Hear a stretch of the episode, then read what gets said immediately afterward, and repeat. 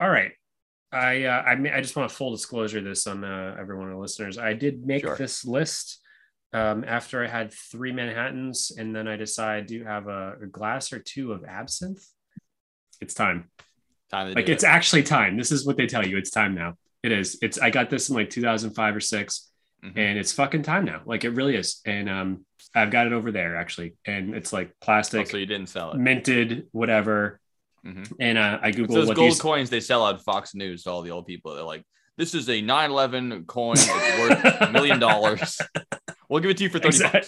Yeah, 30. Yeah, we'll slice that price in a billion, because we're going to give it to you for $19.99. This 9/11 commemorative coin, minted in the American commemoration coin minting 100% American gold in Wisconsin.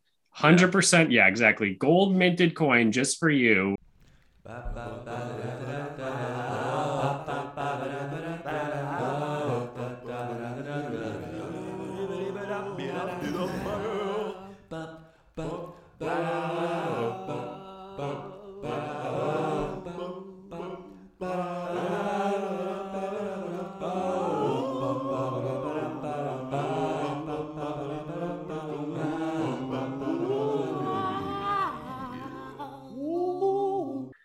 All right, we want to welcome everybody here today on this special Thursday afternoon to talk about some of the greatest achievements in the world on what's known as the only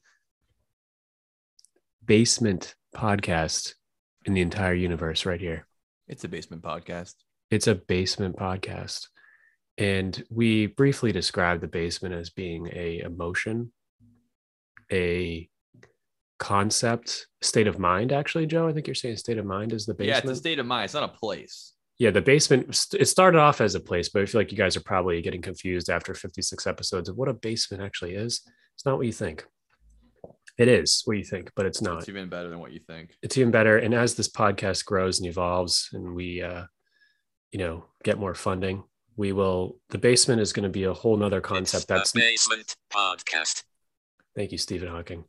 And we're excited to share this episode of the Dylan and Joe Basement with a B podcast for you today. I'm one of the hosts every single week, Dylan. And annyeonghaseyo. I am Joe. Welcome to the Dylan and Joe Basement podcast. That was hello in Korean. Is dumb question. Not an expert. Is Korean the same as North Korean? Yes. Okay. I do. Kind of like if after the Civil War, there was the Confederate States of America and the United States of America. They still spoke the same language, but they just split in half and they never got back together again. Yep, I do know that part of history. That makes sense to me. So it's the same language.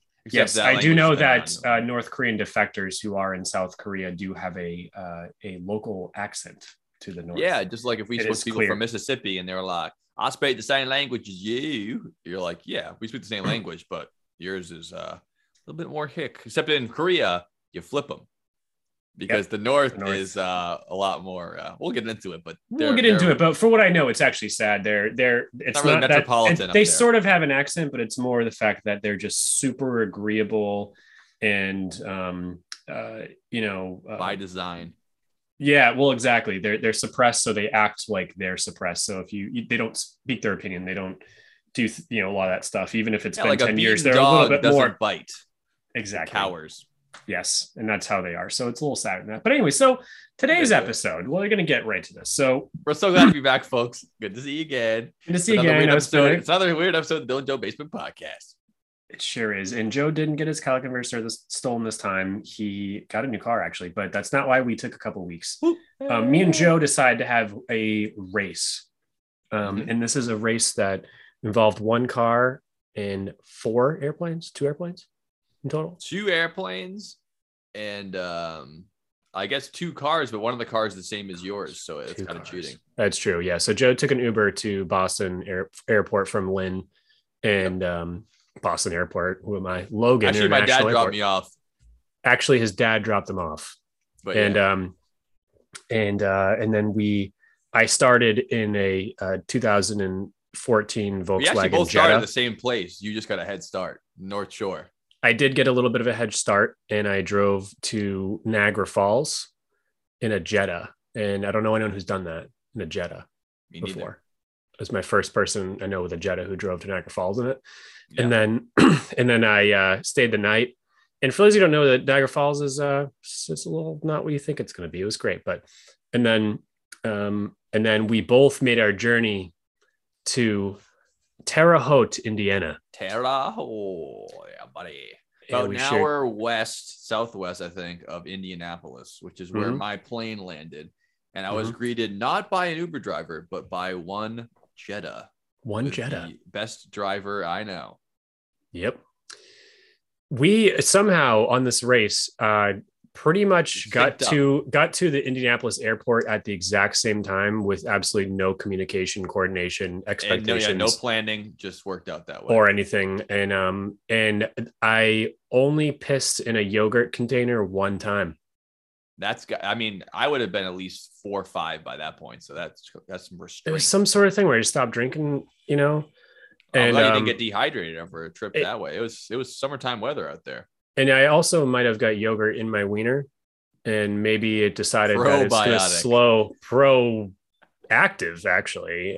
Maybe it actually slowed down my peeing a little bit, because it was that small Chobani one, and it overflowed immediately, and I got pee all over me in the seat. But yeah, and you never know how much pee you can hold until you can watch a bottle fill up and how fast it fills up. Isn't that true? That's so true. It can be the biggest bottle of Chobani. I'd be like, that's probably about right. And then you realize it's about like a 1/2 gallon tank you got in there. It's like, my God. Yeah, you can take those. It just goes into the water. So you just think, it's not that much. You're raising the level in the toilet so much that you're like, it's a bunch. But if you have to do it in a bottle, you realize very quickly how much capacity your bladder can really hold. And it's well over a Gatorade bottle. I'll tell you from experience. Well over a Gatorade bottle. And that it could be that big one. You could probably get more than halfway. That one that's like ribbed for your pleasure that you can hold. Yes. That one. Yeah. That one is probably closer to what. That one. I can definitely fill that. No problem. There's a bigger one that I was saying that could take 2 pisses. The one that has like the extra large bottle. It looks like something you put in like a howitzer or something. Yeah, that's one you're supposed to like have for like at home, and you fill up like cups with it and stuff. Yeah, but you drink it with one hand. That one. So, so we took some time off because we were in Indiana shooting guns and swimming and shooting fireworks. It was our buddy Andrew's 30th birthday. You know him from the cryptocurrency episode and the episode "Son in the Box." Yeah, send the box. He's coming back on soon. His wife said he has to come back on, even though he's embarrassed because he thinks he's not good in the podcast. But we think he's great, and he's coming back. He's great, and he's coming back, and we're excited to have our friend Andrew back on the podcast for the 3rd time. Right? It'll be he will be the record-setting guest because it'll be the 3rd time if he goes on, which will be the most of any guest besides Dominic, who is our hottest guest. He's kind of like he's the hottest guest. He's kind of like a what do they call those people? Not regulars, but like a. I'd say he's a regular. Yeah. No, he's a regular, but there's another name for someone who's like officially on payroll. Yeah, he's a paid regular. Okay, I was thinking something else, but paid. Yeah, he's not like a starting player on the team, but he's on the bench. So resident. Like... He's a resident. Okay, he's a resident of the basement for sure. Resident of the basement, yeah, definitely a resident, and he comes out when he. Yeah, so I don't really consider him a guest as much because he's a part of the show, even though he's not the main cast. So that makes Andrew our hottest guest now because he's not a guest anymore, so he's our hottest resident. Yep, our hottest guest is going to be Andrew when I'm back on. We're excited. Yeah, we're excited. Yeah, and you should be too, you fucking animals. Yeah, you guys should be too. We love Andrew. So anyway, let's get into the meat of what our thoughts are today is that because this might be the record of how long we can go without saying what this podcast is actually about, which is fine. And that's okay. Me. You know, it's all right. Sometimes you got to chat. So North Korea, you may disagree with us, but we think that they're going in the wrong direction. And I'm not a fan of the direction they're going in. Yeah, and we think they've been going in the wrong direction for a while, and there's something else they could do with that. Mm. And a lot of that is based off of their supreme leader, who chooses for the most part what direction it all goes in.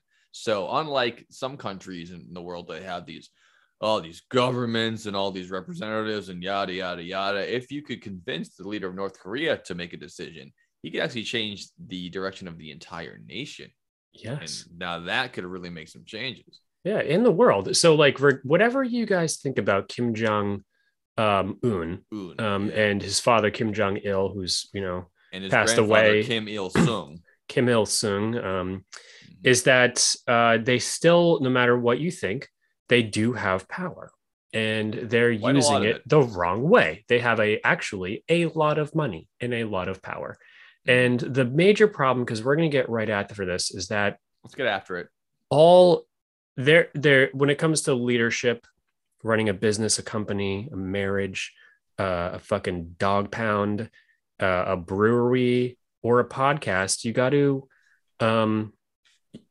got to be yourself, you know, and you got to not try to be other shit or the greatest know what you of something are that, and embrace it. Yeah, you need to know how big your wiener is sometimes. Know your limitations, know your strengths. If it's small, it's okay. Use it differently. You know, we all know this.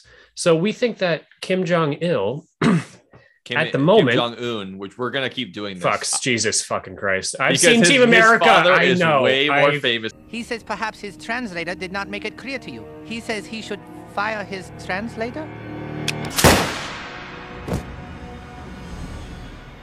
Do you have any idea how fucking busy I am? Team America. I in my research, I kept typing up Kim Jong-il because he's the famous one. Yeah, yeah, exactly. You better believe we're putting some clips of him in this. Hopefully, 20th Century Fox won't copyright us, but like, come on, we can't pick it up. Yeah, it's okay. And now take your weapons of mass destruction and get the fuck out of here. Rest in peace, Hans Bricks. Hello. I'm quoting the movie. All right. Don't come after me. It's the movie. It's fine. And if they come after you, it is what it is. It's a fucking movie. So no one's coming. They're fine. So until we're famous, then we get canceled 20 years from now. And they're like, wait a minute, did they do a whole thing about North Korea and they did the accent from the movie? Yeah. Or we get detained, kidnapped from our location and sent now to North Korea. Would up our ratings. If we could get detained by the People's Republic of North Korea. My God. Yeah, for disrespecting Kim Jong-un. Mm-hmm. So all right. So what are we doing here? This is what we're doing here. They have spent their most of the time in the 20th century, most of it, and then everything after that, trying to be like the West. It's almost like what Britney Spears is doing right now with all of her thing. Like she missed a decade of her life. Perfect analogy, Dylan. And she's trying to. I don't know if you're making fun of me or not, but I think it's good. And she's I'm being honest. That I would have never thought of that, but this is like right on the nose for what thank sorry, you. She's continue. Like trying to she has this concept of what like celebrities are doing and people are doing and what's cool and what's not, and is trying to do it, but she's like clearly a clone or an alien, so it's not, you know, it's like the computer's not working. So I think she is exactly what she is. That's what happens when you are Britney Spears. I don't think it's her fault. But it's so insane. It's like, why do you want to be when you're 16 years old? Like, look at me. I'm wearing this brand and I'm having this lavish wedding now to some stranger and blah, blah, all these things because I'm this. It's like, whoa. We thought you were fine the way you were. I know your situation, whatever. But anyway, so Kim Jong is doing the same damn thing as Britney Spears, and we're the first podcast to say it right now. I fucking know that. So Kim Jong-un is Britney Spears of world leaders. Dylan said it first. You heard it here first. Tell everyone you know. And he's doing this through death and destruction. And I'm not even going to get into the genocide and the terrible things that are going on there because fuck that. He should definitely have his dick cut off and fed to him for eternities. For years, he deserves the worst of it all. I'm going to mention a couple things about North Korea as we go through his, but this isn't a podcast about the atrocities in North Korea. Yeah, this is trying to head him in a better direction of where he should focus his efforts on to become the recognized country and world leader that it could be, and to be a world record holder, perhaps. Yeah. Exactly. For the right reasons, not for these, whatever they're trying to do now. But I do have to shout out to Yeonmi Park, who was on Joe Rogan. If you want to learn really the horrors and stuff, like, because we don't want to just bypass that, go watch that, listen to someone from North Korea talk about like what they think. It's just insane. Exactly. We're not going to harp on it. It might come up a bit. Yeah, it might come a bit. But anyway, so we think that if you know, all that aside and whatever, North Korea has the power to do some cool things. And Any we're going to go through. Does. Any world leader does. I mean, just ask Spider-Man. With great power comes great responsibility, and that's right. Kim Jong-un has great power, and he has great responsibility, and he's squandering it. And he's focused on making an ICBM, an intercontinental ballistic missile, that's capable of ending the world. It's like, okay, that's great, dude, because you want to be put on the map. You want to have the greatest military. You want to have big cities and raising one of the largest standing armies in the world, even though his people are starving to death and the entire country's shit poor. I mean, yeah. It is the archetype of like the facade. You put up a bunch of paper buildings. You go, hey, look, we live in a giant city, and everything beyond the capital is like literal apocalypse situation, but they're dogs like, eating dead bodies, only show people the good parts, you know. Yep, don't look at the man behind the curtain, Wizard of Oz style. Exactly. So I want to list off a few of their actual greatest achievements, and then we're going to get into what we think they should maybe replace those with in the next decade. Sounds great, because there are so many possibilities that, again, me and Joe don't have the funding to do ourselves. We don't, so we're looking for other people to do them, and we think Kim Jong-un is a great candidate for some of these things that can be done, right, because he is on the world stage, and you know, he sure is, and the mantle. Exactly. So some of their greatest achievements over the past decade have been the Ever-Yang smartphone. It looks like an iPhone, and it's again they're copying other shit because they don't allow technology coming in and out of the country. So they call them the hermit nation for a reason. They have to do everything inside that country. Nothing goes in or out besides information to the highest power. So they know what's going on. The highest echelon of North Korea knows all of what's going on in the world, and no one else in the country does. Even if you work in the government, you still don't know. There's like probably 20 people in North Korea that know what's going on, and they're deciding how everything's going to go. Everyone else knows nothing. In fact, they know the opposite of nothing. They know false information about what's going on in the world. And it's an entire country. It's like if you could take a cult of 100 people and expand it to an entire nation. And that's what it is. It's fucking crazy. I'm looking at their population I looked up earlier, and it's 25 million people. And 25.98 of them have no fucking idea what's going on outside the borders. It's no idea. Yeah, it's terrible. So, again, going through these real quick. Biggest cult ever. So we can get to the good stuff. Biggest cult ever. They are 10% the size of the United States, if you guys want to put numbers in, which is if there was 25... Less than that, if that's their population. 25, well, we're 300 million, and they're 25. 330 plus, I think. And they're 25. So, all right, I can't do math that well. I'm sorry. I thought you looked that up. They're close to 10%. I'd say more than like 5%. More like 5%. You're probably right about that. No one knows though, actually, because these are all speculative because they don't announce it. They actually inflate their numbers. But they don't. Yeah, and how to exactly. And how do you count all the people getting eaten by dogs and stuff? But anyway, right. So number nine.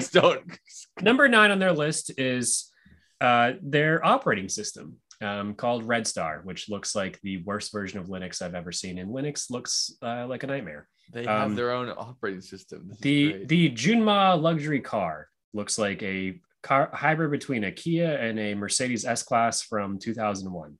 That makes sense because isn't Kia a South Korean company?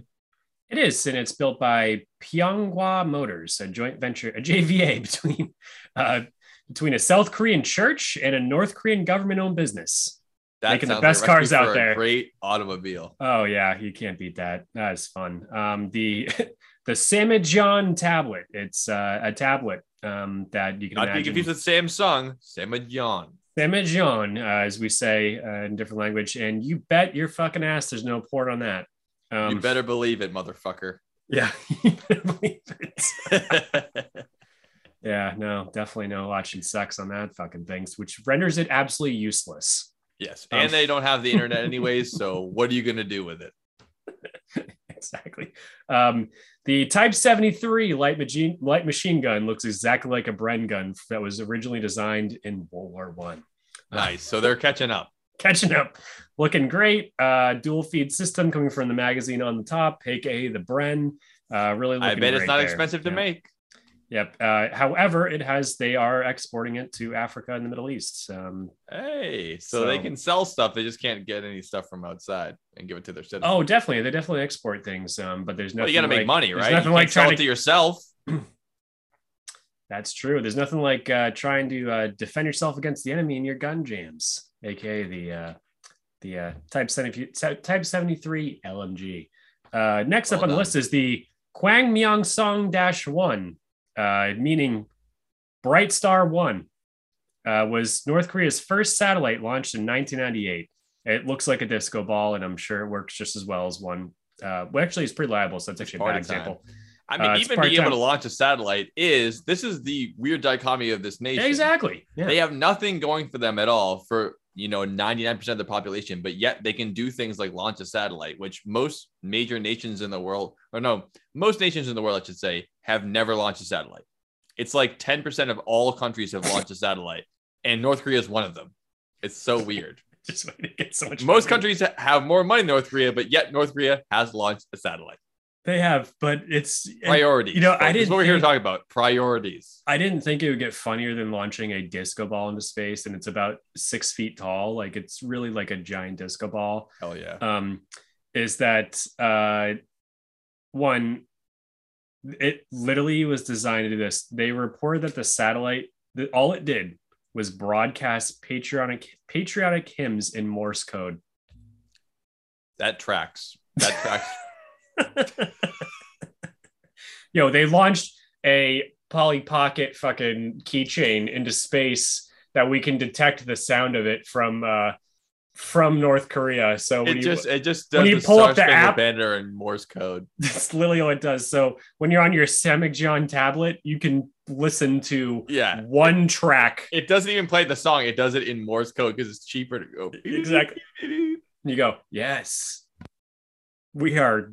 I mean, no offense to Americans. No one can fucking do that here. Oh, no, but we're not a nation. Exactly.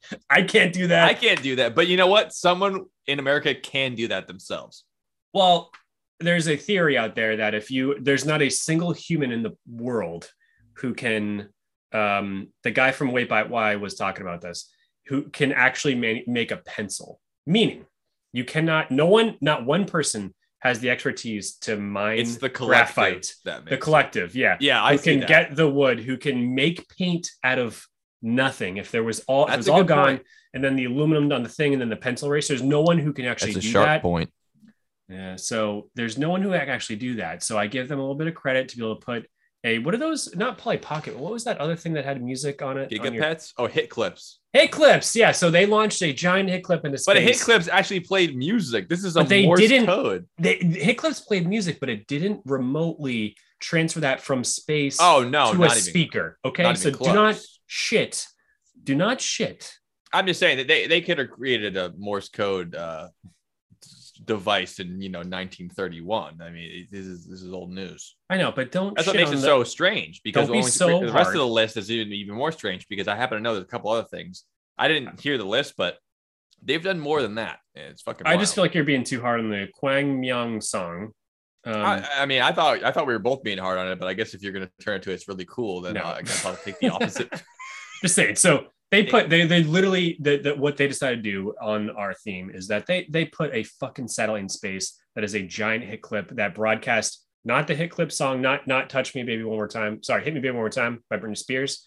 In the actual form, they put the fucking Morse code version of the worst national anthem in the whole universe. It's basically a binary thing. It's either 0 or 1. It's either a beep or a not beep. That's how they did. Yeah. But The impressive part isn't the song. It's the fact that they launched a satellite and it didn't explode or crash back down to Earth. I assume it was up there for a short period of time. It might still be there, but that's for another episode when we talk about space trash. It says we can't track it, which means it's probably space trash. Stay tuned to that episode. Foreshadowing. Foreshadowing a potential episode in the future. So anyways, moving on from that. They do have intranet. Do you know the difference between intranet and internet? I do, just because of the suffix, which is that, internet is more like using the word international, used ER, it means that it's spread throughout. So intranet means they have a network that looks at the internet or acts at the internet, but it only is within the own nation. So they have basically a network like you'd have at your work if it was disconnected from the internet. It's just like being able to send files from computer to computer, which is the earliest version of the internet. The internet is when it was spread to all computers within a, you know, a broadband connection or within dial-up connection. So it means they have their own internet. That's just North Korea, which definitely fits their, you know, little thing they have going there, where we have all this stuff, but it's just here only. You can't get outside. Yeah. This is what Joe does for a living, which is why I know these things. Just want to put that out. And so they have one called the Kwangmyong intranet, and it looks almost identical to the paper placemat at some Chinese food restaurants that has your horoscope on it. That's what the interface looks like. So moving on from that, right. Also no porn on the menu, I don't see. That goes without saying. The theme of the hour is no fun for anyone. Oh wait, it just gets more fun. They have actually, this is great. I'm going to spell it out before I say it. This is their streaming service, much like Roku, Netflix. Oh my God. They're like the McDonald's Happy Meal toy of like actual devices. We have our own streaming service because that's what other people have. Yep. It's great. And it's limited to state controlled news and movies. And there are also language. There's also. That's not funny. It's very funny. It's fine. They have a language, and they have, controlled news and movies, and then language learning programs teaching English and Russian. Didn't know that. But the funny thing here is useful that, yeah, I'm surprised you even have that. The two major powers that split their country in twain.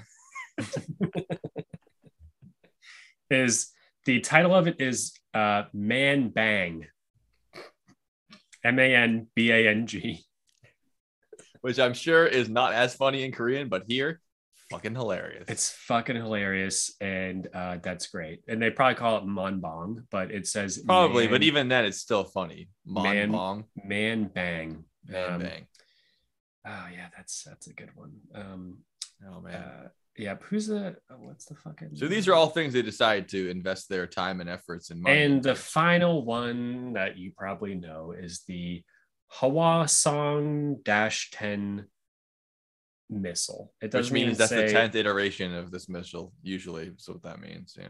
Usually. And the whole point of this is to hit a major city in the United States of America, yep, carrying nuclear weapons. Yeah. The thing that Russia and the United States have 20,000 of, they want to make one of them. 20,000.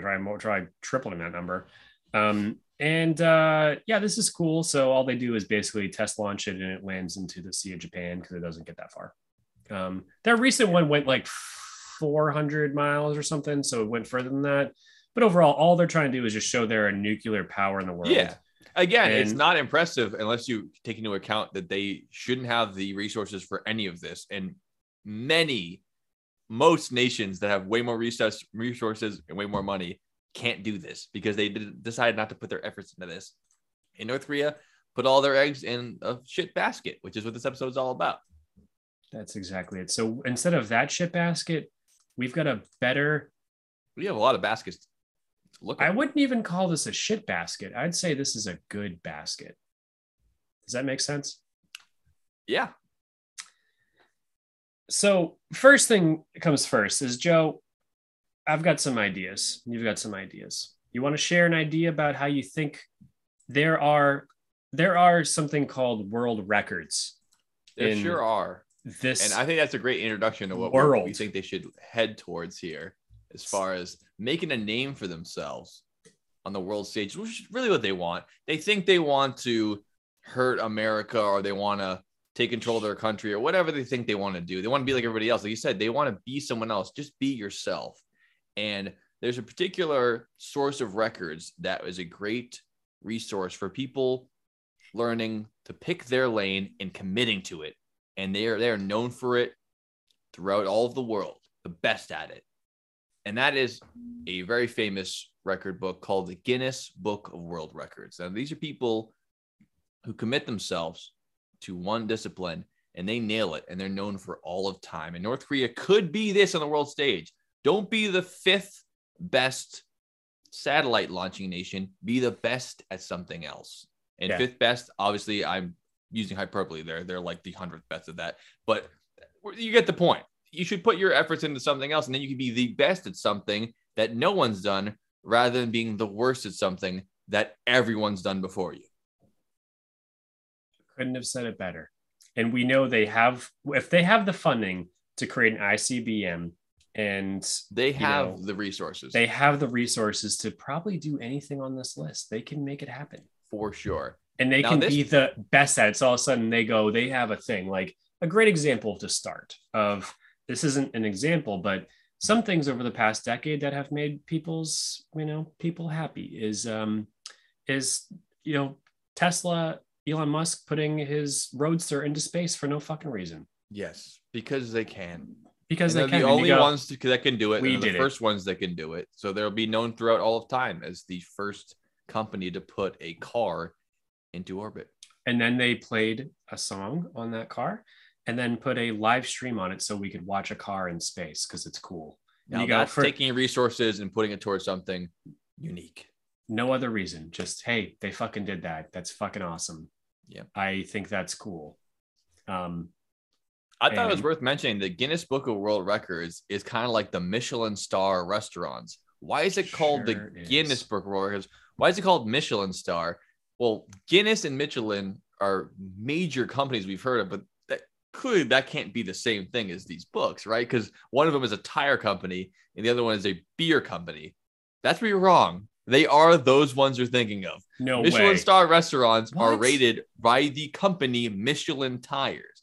It was originally a book made to show restaurants around the country where the incentive was to have people drive long distances and use up their tires. They had to buy new tires. You're Imagine that being the incentive for it. Michelin stars are still the highest ranked restaurants on the planet based on the company Michelin Tires. As is so is the same for Guinness Book of World Records is set by the Guinness Beer Brewing Company. That's the Guinness we're talking about, not another guy named Guinness. It is started by the Guinness Brewing Company, and it started on November 10th, 1951. Sir Hugh Beaver, who was the managing director of Guinness Brewery, was on a hunting trip, and he shot at a golden plover, which is the name of a game bird. And he missed, and the bird got away. He got in an argument about what is the fastest game bird in Europe. Is it the golden plover or the red grouse? Kind of the old-fashioned argument of, well, that's not fair. It's too fast. And the other guy's like, it's not that fast. There's faster birds. And he goes, no, this is the fastest one. That argument led to Guinness Brewery putting their resources into a record book to decide what is the record holders of everything from the fastest bird to the biggest ball of yarn to the most hot dogs eaten by a man in 10 minutes. And that is what sparked the entire Guinness Book of World Records, which today is held as the gold standard of record holders in the world, started by a beer company. And that's what we're here to talk about today. Wow. North Korea should invest their time and efforts in breaking one of these world records. They can be known for that rather than the worst something else.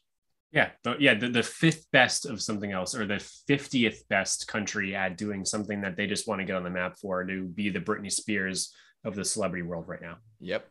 Guinness Book of World Records, a first published in 1955, still lives on today. So what we've got here for that is, all my first thought I just want to reference is that with the Michelin star restaurants is a Monty Python, where it's this like severely overweight guy who does fine dining, and all he does is just his napkin and his thing, and he eats the food and then goes, yes, this was very good. And then they bring him the trash and goes, we're just puking everywhere. And then he has another serving, and all he does is just eat fine food, taste it, and go, yes, of course. Then throws it up. So funny. Michelin star. So let's get into it. So, my first thought on this is, because it was abandoned almost 20 years ago, and we did talk about this, is, and again, if they apply to the Guinness Book of World Records, it'll go in it. And if you look at the records, it's probably in there because they do have a list of records. Guinness Book of World Records, has an application thing where the most hot dogs, most this, most whatever it is. But there's nothing stopping North Korea from taking their intercontinental ballistic missile program, taking that money, and then deciding to dig the deepest hole ever dug. Which is what got us on this whole trend from our last episode. So I want to start with that, is that we did the deep. There are deep holes, and they had to abandon due to funding. That's why they stopped digging the boring that hole with that crazy looking thing. If they kept dumping money into it, into the money hole, the hole would get deeper. Keep going. We have new technology. It's been almost 20 years since that happened. We have, it's been about that actually. It's a motivation issue, not a technology issue at that point. Yeah, exactly. But now we have more temperature resistant ceramics and things. We've developed technology more where we can now go twice that if someone actually decided to do this. And they do it for the same reason Elon Musk put a fucking Tesla roadster into space. No reason at all. The incentive can't be money. It's got to be glory. It's got to be glory. So then all of a sudden, North Korea's in the news. And we go, oh, what are they in the news for? Because everyone loves drama right now. And they go, North Korea now holds the record for deepest hole dug. And I go, fuck yes. You guys fucking got this. And we finally, respect you. Guys did something that we can respect. We respect that. That's fucking awesome. You guys are protected by China anyway, so you don't need fucking military stuff. You're fine. You are good, and you dug a deep hole. Amen. And then what happens from there is that we invite the North Koreans to the United States for an awards ceremony. We give them a plaque. Hosted by Dennis Rodman, their favorite American. Hosted by Dennis fucking Rodman, who loves skiing in North Korea because they can ski there. They have mountains that are good for skiing. And all there. It becomes the news where you go, hey, the world is coming together a little bit. North Korea just dug the deepest hole ever. Yeah, what a better use of their time and efforts. I mean, when they have a news story about how their ICBM made it 400 miles, that's everyone's sad and they're kind of angry and scared. But if they do the whole, now everyone's excited and happy. I mean, that's not what they want. Yeah, we go, it's cool. And the thing with the ICBM is from my pilot friends, whether you're flying an F-35, a 737 or a Cessna, they go, oh, a Cessna's really slow and, whatever. And it's not that fun. A Cessna is just as capable of killing you as those other planes is. So don't be knocking their ICBM because it went only 400 miles. It's still bad. And their number one target is South Korea, which is not that far away at all. In fact, that is, it is 1 mile away. At certain portions, it's only a mile. Yeah, exactly. It's very. And close. Actually, at the DMX or the whatever it's called, DMZ. The, DMZ. Sorry, RIP at DMX. Shout out to him. X gonna give it to you. It's actually touches it, and it's essentially the same thing because it is the same country. They just had an arbitrary line split, and that's what changed. They changed the fate of not only the two nations but generations of people for in perpetuity. It's that line made that a lot of difference. Fucked up so bad. So we think a first start would be to dig the deepest hole. I think that's it's a great start, and that is picking the blue whale because that might be the best answer and we'll see how it goes. No, it's but I think that's a great pick, and even though it was the inspiration for this pod, I think that that was a great idea by you to think that just dig the deepest hole. I mean, it takes a shit ton of effort and money, but if you take effort and money away from your space program or your nuclear program, you could easily do it. Easily, no problem. And I just want to before we go on to our next topic, I do want to kill two birds with one cup. ICBM. There you go. Intercontinental ballistic missile, also known as just a rock or a cup. Two birds, one cup.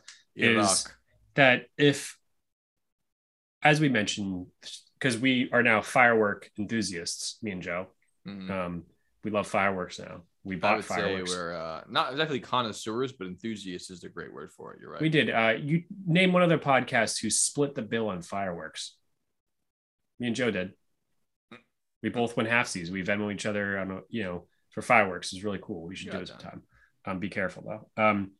Is that dumping a firework down the deep hole is going to be cool. But even cooler is saving the planet. And no one has yet to tell me why North Korea can't dig a deep hole, and then for coolness, and then dump nuclear waste down it. And the reason being is that where else does nuclear waste go? It goes into barrels that they dig under, that they seal up and put underground. And then eventually that can be a disaster. And they obviously have nuclear waste because they have an entire nuclear program. So they got to put that shit somewhere. Nuclear program. I'm sure they have nuclear, power plants. I don't really know, but that's typically where you get that from. But put it into the Earth's core. That's the whole fucking point of the core. It's a nuclear, it's radioactive fucking lava. And why not just dump it in there? That's the perfect solution that no one's talking about right now. It's not going to affect us. It's too deep. The Earth's core is so fucking huge. It's insane. It's full of lava spinning around. Dump a couple million pounds of nuclear waste in there instead of burying it. Hey. And trash. Like landfills have this giant hole to the Earth's core. Dump all the trash down there. Burns it up. Keeps the Earth going. It's like a big furnace, It's like back in the day, you gotta, feed the steam trains, bunch of coal, start dumping all of our trash. This is also reeking me of people dumping things in the ocean, being like, "It's so big, who fucking cares?" And then we have a Texas-sized plastic trash island. We're like, oh, who gives a fuck? Well, because that's the fucking you're trying to mix nuclear waste into the core of the Earth, and it starts mattering at some point. You tell me one thing: where would you rather put a Mountain Dew bottle, in the Earth's core or in the Pacific Ocean, Joe? Earth's core every time. Every fucking time, and I don't think anyone on this planet will disagree with you on that. And they shouldn't, or they shouldn't. Because that's where it should go. It'll go right back into production.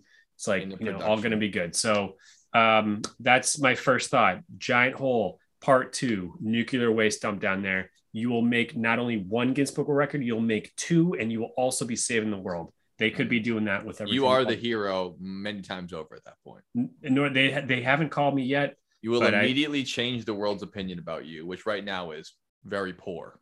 Me or Kim Jong-un? I'm talking about North Korea. Just checking, because you looked just straight at me when you said that. And I was like, all right, well, it is what it is. But no, the world's opinion on you is very high. I don't think it's going to be higher by advising North Korea. If you did it yourself, then, perhaps that would be what does it. Hey, because they're going to listen to this because we're in it, and they shut down that movie with those. Oh, yeah. Well, the 10% or the 10% of the upper echelon. I shouldn't say 10%. The 20 guys who have access to the internet in North Korea. They like to know what's going on in the media. Yeah. We are the media. And we're the mainstream media. Get used to it. All right. Yeah. Start all right, snowflakes. Podcast. We're the lamestream media. Okay. Start your own podcast. This if they want an advisor in North Korea, I think that we should do it. I'd be the first to tell you that. Well, advisors, I work with advisors all day. It's not a slippery slope, because if you're a good advisor, because I feel like their advisors are more like yes men and less like advisors. We're not. Not that we're going to be yes men. It's just that we're going to be murdered because we don't say what they want, and I don't want to be murdered. I know. But I want North Korea to be better, but not at the risk of my own life. A lot of things in writing before you do it, but the whole point of being a good advisor in writing is that. Is that you said it perfectly. I wasn't going to say yes men, but a good advisor is not a yes man. They tell you their opinion. They're no men. And they're whatever it is, regardless of how you react to that. It's like, oh, hey, I think your fucking marketing materials suck ass so bad, and it's going to fail your company. Their PR team is trash. And your PR team is trash. And they say all these things, and you go, hey, cool, well, thank you. Because no one else had the balls to tell my company that we fucking our website. Yeah, North Korea, they really like to reward people who have the balls to stand up to authority and really speak their mind and change opinions. Just ask all the corpses they have. yeah. They love that shit. When you say, you know what, you're wrong about all this, and here's why. They love hearing that. If they hear this podcast, maybe they'll change their mind. Well, I hope they don't, because I don't want them knowing who the fuck I am. But yeah, I've got too much of a life to live to be strapped to a cement wall with an anti-aircraft gun in front of me. Yeah, for sure. If I'm gonna lose my life for the betterment of a nation, I don't want it to be North Korea as much as I want them to go up. But let's assume they would for the sake of the podcast. Since we know they're learning English off their TV program and they want to have us on Zoom. Oh, they're not. They advise us, No, they're learning. No, they said they are on their streaming service. They have English learning programs. So they may be learning the language of English, but they aren't allowed to hear any English spoken to them from any other nation. They realize how shit they're in. It's like I said, it's like a cult leader. You can't be talking to other people. And if you are, if they talk to you, you're supposed to believe that they're lying to you to make you, you know, go towards the devil or whatever. Like, it's all part of the program. If they were allowed to watch American television, they would probably be like, what the fuck is going on here? Like, as soon as they realize that, they'd be pissed off and it'd be a whole turnaround. So they're, most of what they understand about the world outside is completely tailored, and anything that might sneak in, it's enough. They're indoctrinated enough to just write it off as this is, you know, the work of Satan. And not, they don't really think of Satan that way, but in the cult metaphor, it's that the outsiders are only there to tempt you and to trick you and to make you less powerful and to lie about your leader. It's true, but you know what the most contagious virus in the whole entire world is, right? What is it? Speech and thought. Speech. I was going to say ideas, but I thought you ideas would say particular. So idea, yeah. We know that Kim Jong-il went to college in Switzerland and liked basketball. Yeah, that's why Dennis Rodman is allowed to go there. Exactly. So if he listens to this podcast, get some ideas about deep holes, you know, maybe he'll listen to it upset. And then he'll have a private Zoom with us and go, look, what do I do? You know, I know. Oh my God, can you imagine that conversation? Oh my, this is fucked. You know, be like Kim, dude, Kimmy, buddy. Kim, listen to us, Kim. Is it okay if we record the Zoom call? He'll say no. And he'll say yes, and we'll say okay because this is a basement podcast. Yeah, and he'll understand that. He'll get it immediately. And we'll tell him, okay, all right, cool. So this is what we think should do. Start with the hole. Start with the hole every time. You usually have two options, sometimes three if she's cool. And yeah, you know, and we're gonna work on that. What's your budget? What's your budget for this type of thing? What's your budget? I mean, okay, you don't have a budget. What can we move around? We know you got to decide. Yeah, we got to move money around, I think, for sure. There, do some stuff because we want to get. I'll get into that. Don't let me forget. There, I have relative figures of how much their GDP is, and it is shockingly low for how much they've accomplished in very specific. So we're looking at those numbers because me and Joe are in business, so we got this covered. We're in the business of making fucking world record holders over here, folks. Yeah, and we're making rich people richer, and we got this all figured out, you know. So. All right, so with that, let's get on to some other records here as a whole, which we already established in the last podcast. Yeah, we're okay. All right, what do you got? You got to enable screen sharing because I got a lot of funny pictures to show us here, and I have to show them to you. Unlike usual, we can kind of talk about it. I'll show it later. It's going to be kind of an active pod here, where I got to show you some. Okay, yeah, we'll let it go. This isn't a dictatorship, so it's fine. Oh, that's very, very funny, very funny. Well, I got to share screen too here. Sorry about that. What's your background? That looks like a combination of a Cuphead and Howl's Moving Castle, actually. So here we go. We have a particular one of my first things. Largest human mattress dominoes. Now they have many people who live there, and this one seems very complicated for a group of people to get together to do. But as far as a nation, I mean, they could easily beat this one. It's only 2,019 people. It happened a couple of years ago in Brazil. They could beat this one easily. They could probably double it in a weekend. I mean, they're kind of public things they have going together, like my background here. Their public events are mandatory, which means they have nearly 1 million people when they come out. You have to go if you're a citizen of North Korea. So they could get easily double, triple of this in an afternoon together, and they could easily beat the world record of largest human mattress dominoes in an afternoon. Tomorrow. You know, they right now. They probably had to coordinate this in Brazil over the course of a year. They even have a golf cart there to watch it go by. And I mean, this could be done so fast. I can't imagine. North Korea could be easily the world record holder for biggest human mattress dominoes tomorrow. That's just an easy one. It's fucking awesome. Even quicker than the whole, really. Well, and that would cost them, you know, $650 in Panera Bread gift cards to give to everyone. You know, that's like no. Oh no, they don't have to pay them at all. That's one of my points. It's free. They have to do it. Well, I mentioned Panera Bread because they don't have it. But no. Everyone's got a mattress, and everyone's got bring your mattress or something. Yeah, just order everyone into the field. That's 600. You said it's 650 people. That's 2019. They could blow this record away in an afternoon, and they could put it out of reach like Babe Ruth's home run record. Yeah, 50 grand people. $50,000. So Jesus, fuck. 50,000 people, no money. Forget. And then no one will ever beat that. You've already multiplied it by more than 20 times. And yeah, it's over. The record's out of reach for life. You got it. Yep. Locked in the books. Make the news. Make the world stage. And the video of that would be wonderful to see 20 or 50,000 people toppling over one by one with mattresses. And a lot of them would probably break their bones because of their malnutrition. But it would be a sight to see. It could take days for that to end. 50,000 people. Think about 1 second per fall. 50,000 seconds is 60 seconds in a minute, and there's this is going to take at least 50,000. Yeah, I mean, I'm older right now. 50, let's just say 50,000 seconds. Just pull that up, just as an estimate. 50,000 times 60 seconds, so that'd be 3 million seconds. Wait, just how many? How wait, 60? 60? Just do. Whoa. Just do. How many hours is 50,000 seconds? All right. How many? Or minutes? How many minutes is 50,000 seconds? It's 3 million. No, it should go down.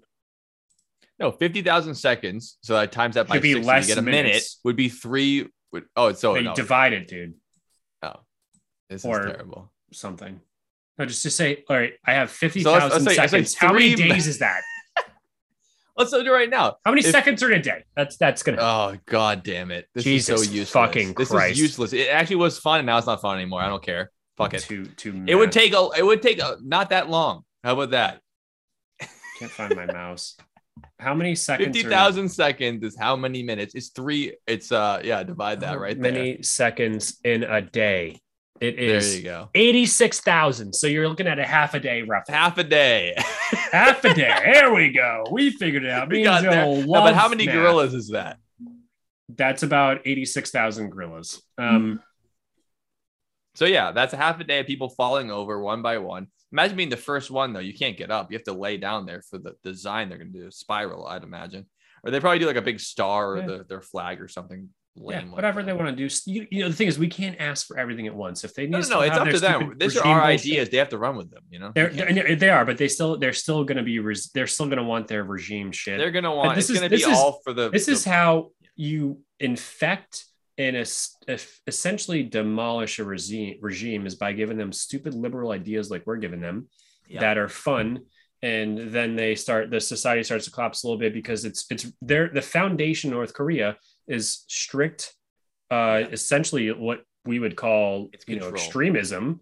And once you start taking to demolish a society, you have to remove religion, gender roles to a certain extent. The military mail, information, thing. All these things. So if you start making everyone think too much, then stuff does, you can't get them to do what you want to do. Yeah. So we start giving them some fun. Less hungry you are, and the more information you have, the more likely you are to come up with a crazy idea like our government is abusing us. And then you get all wackadoo. And which brings me up to the next thing that I think they could do, which is if they're already on to creating giant weapons, you're not going to make the best missile. I mean, are you going to beat the Tsar Bomba, the biggest nuclear war? Not close. But what you could do is beat the record of James A. DeCain from Ishimig, Michigan, who has the largest working rifle in the world. They could beat this record. Yeah, we're speaking their language now? Oh, yeah. No. So now we're speaking their language because, it's a weapon, right? Yep, it's not useful, but they could easily make something twice this big this year. The largest working rifle, and it would be in Korea. Yeah, no offense to fucking Jim here. He looks like a great guy. I like him. I'm sure someone wants, I'm sure he's. I like how it's mounted on a truck so you can move it. I mean, they could paint that thing, red and blue and make it 30 times as large and make the largest rifle in the world and just shoot it off, with a blank or even with the shell. And then, there you go. World record, largest rifle. And it's military and it's gaudy and large. And again, you could put the record out of reach. If someone made a rifle slightly larger than Jim, they have the world record tomorrow. But if North Korea made theirs, it could be so large that, and this one is 33 feet long. they could make a 60-foot long one, and then good luck trying to chase them. You know what I mean? Exactly. And like I said, Jim looks like a great American patriot who has devoted his entire life to his 1950s flatbed Ford truck and his flintlock and this rifle that he made as big as possible in 2008. This is a while ago he made this thing. It's been almost 30 years since 2008 in my mind. I suppose to some degree it has more closer in my mind. It's been either 30 years 14, or 12 hours. I can't really tell. And but look at this fucking thing. They could do that. So all he has to do is in the North Korean spirit is just take the blueprints for their knockoff Bren gun and just go into their computer aided design program, blow everything up by 50%. Sorry. 5,000%, and then mount it to the back of that fake Mercedes Hyundai thing they have, and they're done. That one's 30 feet, make it 60 feet. No one's beating that shit. They will win it for at least another 14 years, probably 100.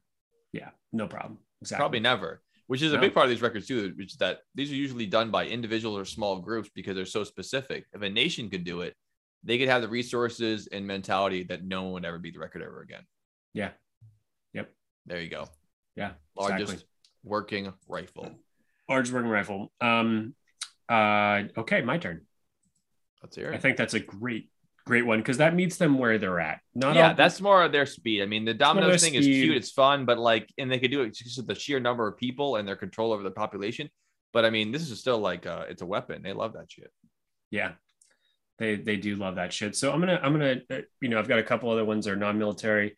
Some more military ones. Really quick, I'm sorry. For all the listeners out there who can't see it, just picture the look of a rifle and put it on a truck. That's what it is.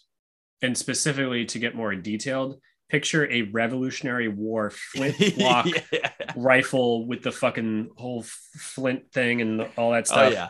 And mount it to a 1950s truck in 2008. It's been too long since this record has been broken. It's time. Yes, I'm sorry. I wanted to describe because I keep forgetting people can't see it if they're listening. But yes, and it's 33 feet long. Yeah, which is approximately the muzzle goes well over the front of the truck there. But. Yeah, exactly. So, 33 feet is the length of a school bus actually. So there you go. So, my thought is again because we want them to have some sort of military thing, guns, weapons, whatever it is. You have to meet them where they're at, as they say. That's it. You really do. Anytime you want to change anybody, you gotta really meet where they're at. They like guns. You go, guns are cool. It's all good.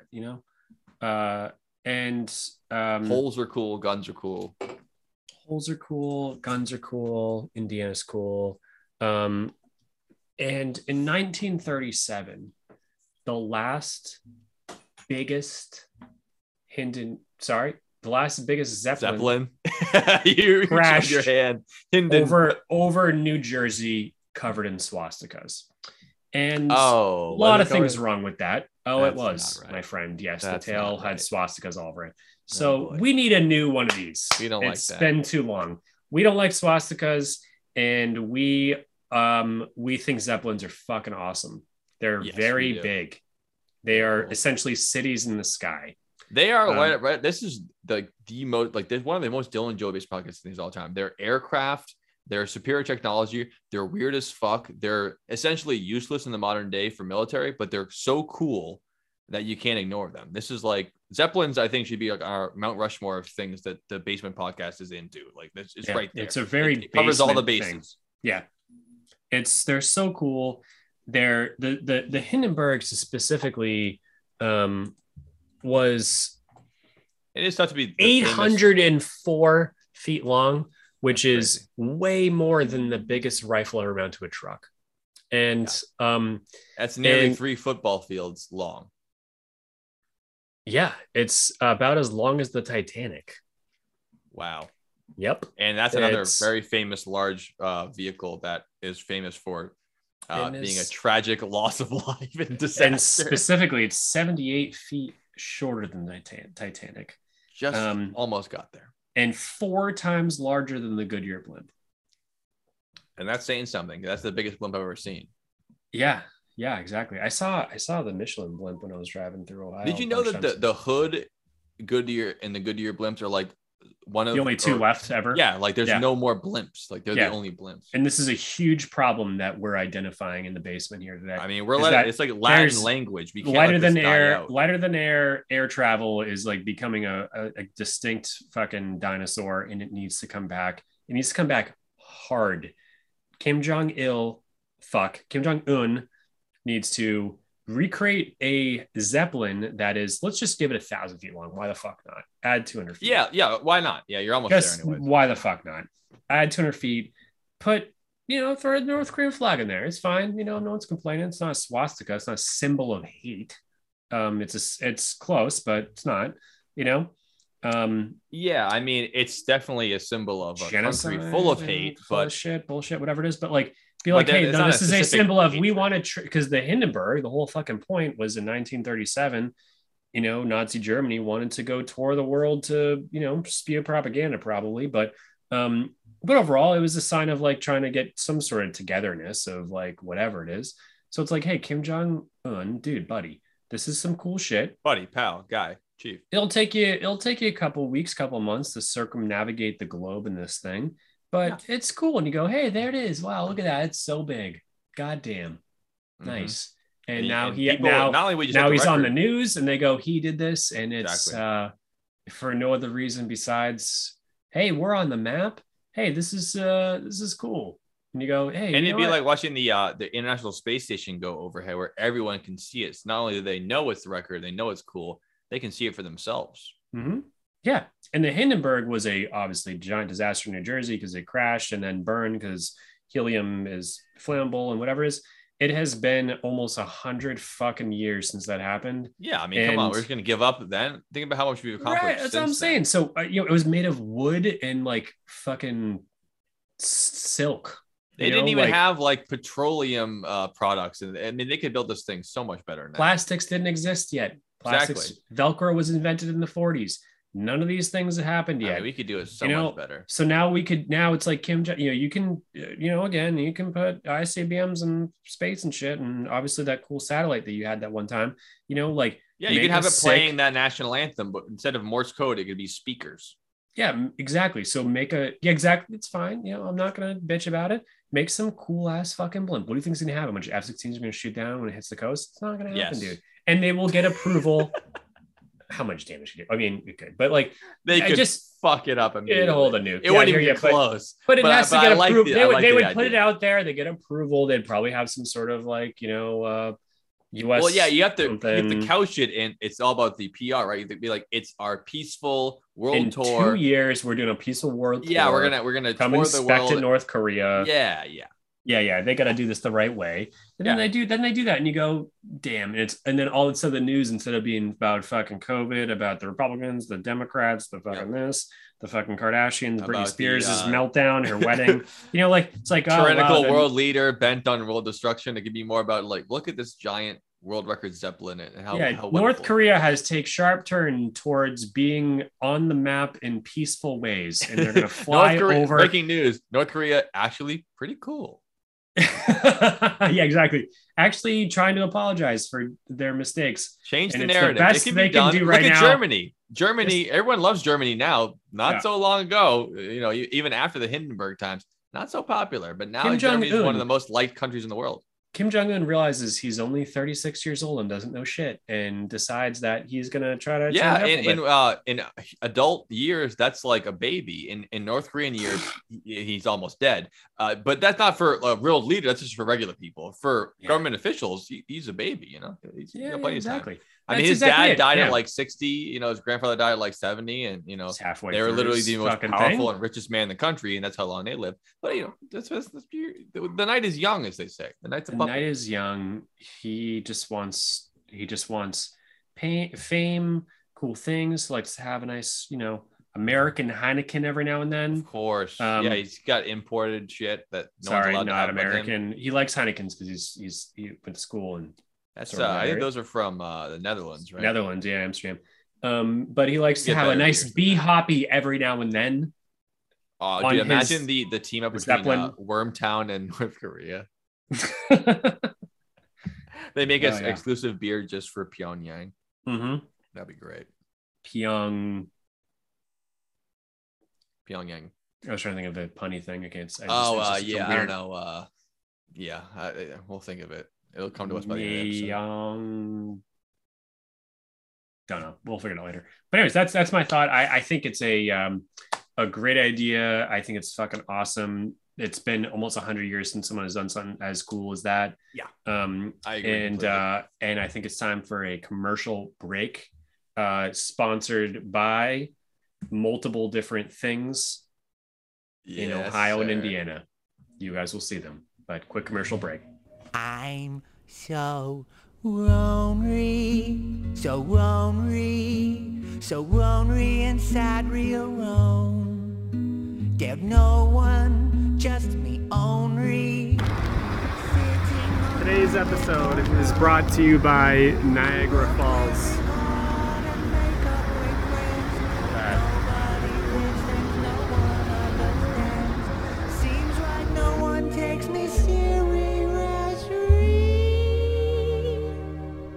How it goes. Yeah, exactly how it goes. So we just we're back from our little commercial break there, and it's time for our next suggestion. Just open, no judgment advice towards Kim Jong-un. Absolutely. And what we think. But I thought was money. Before we head on, I wanted to put my own Joe segment nerdy shit in here, just to give us some perspective of what North Korea is working with here, as far as our suggestions, as far as their money and all that kind of shit. So we've been throwing numbers out there like 25 million people, relatively yada yada. But I wanted to put on a little more than that, because one of my suggestions has to do with their population. So I looked at the GDP of North Korea. Oh, yes. By GDP, he means gross domestic product. That's exactly right. And that is a way, it's a kind of a simplistic way of kind of figuring out how much money a country has to work with per year that they kind of make. So you're thinking, okay, this is how much money you make per year. This is kind of what you're looking for. So the GDP of North Korea is around, again, these are all numbers we're having to guess because they don't really advertise this shit. And they definitely don't tell their people how much it is. They definitely inflate the numbers. As far as we can tell, it's relatively close to $19 billion, the country of North Korea. To put that into perspective, the GDP of the state of Massachusetts is $530 billion a year. Just the state of Massachusetts. And to put that into further perspective, the country of South Korea has even larger GDP of $1.6 trillion, which is their neighbor there.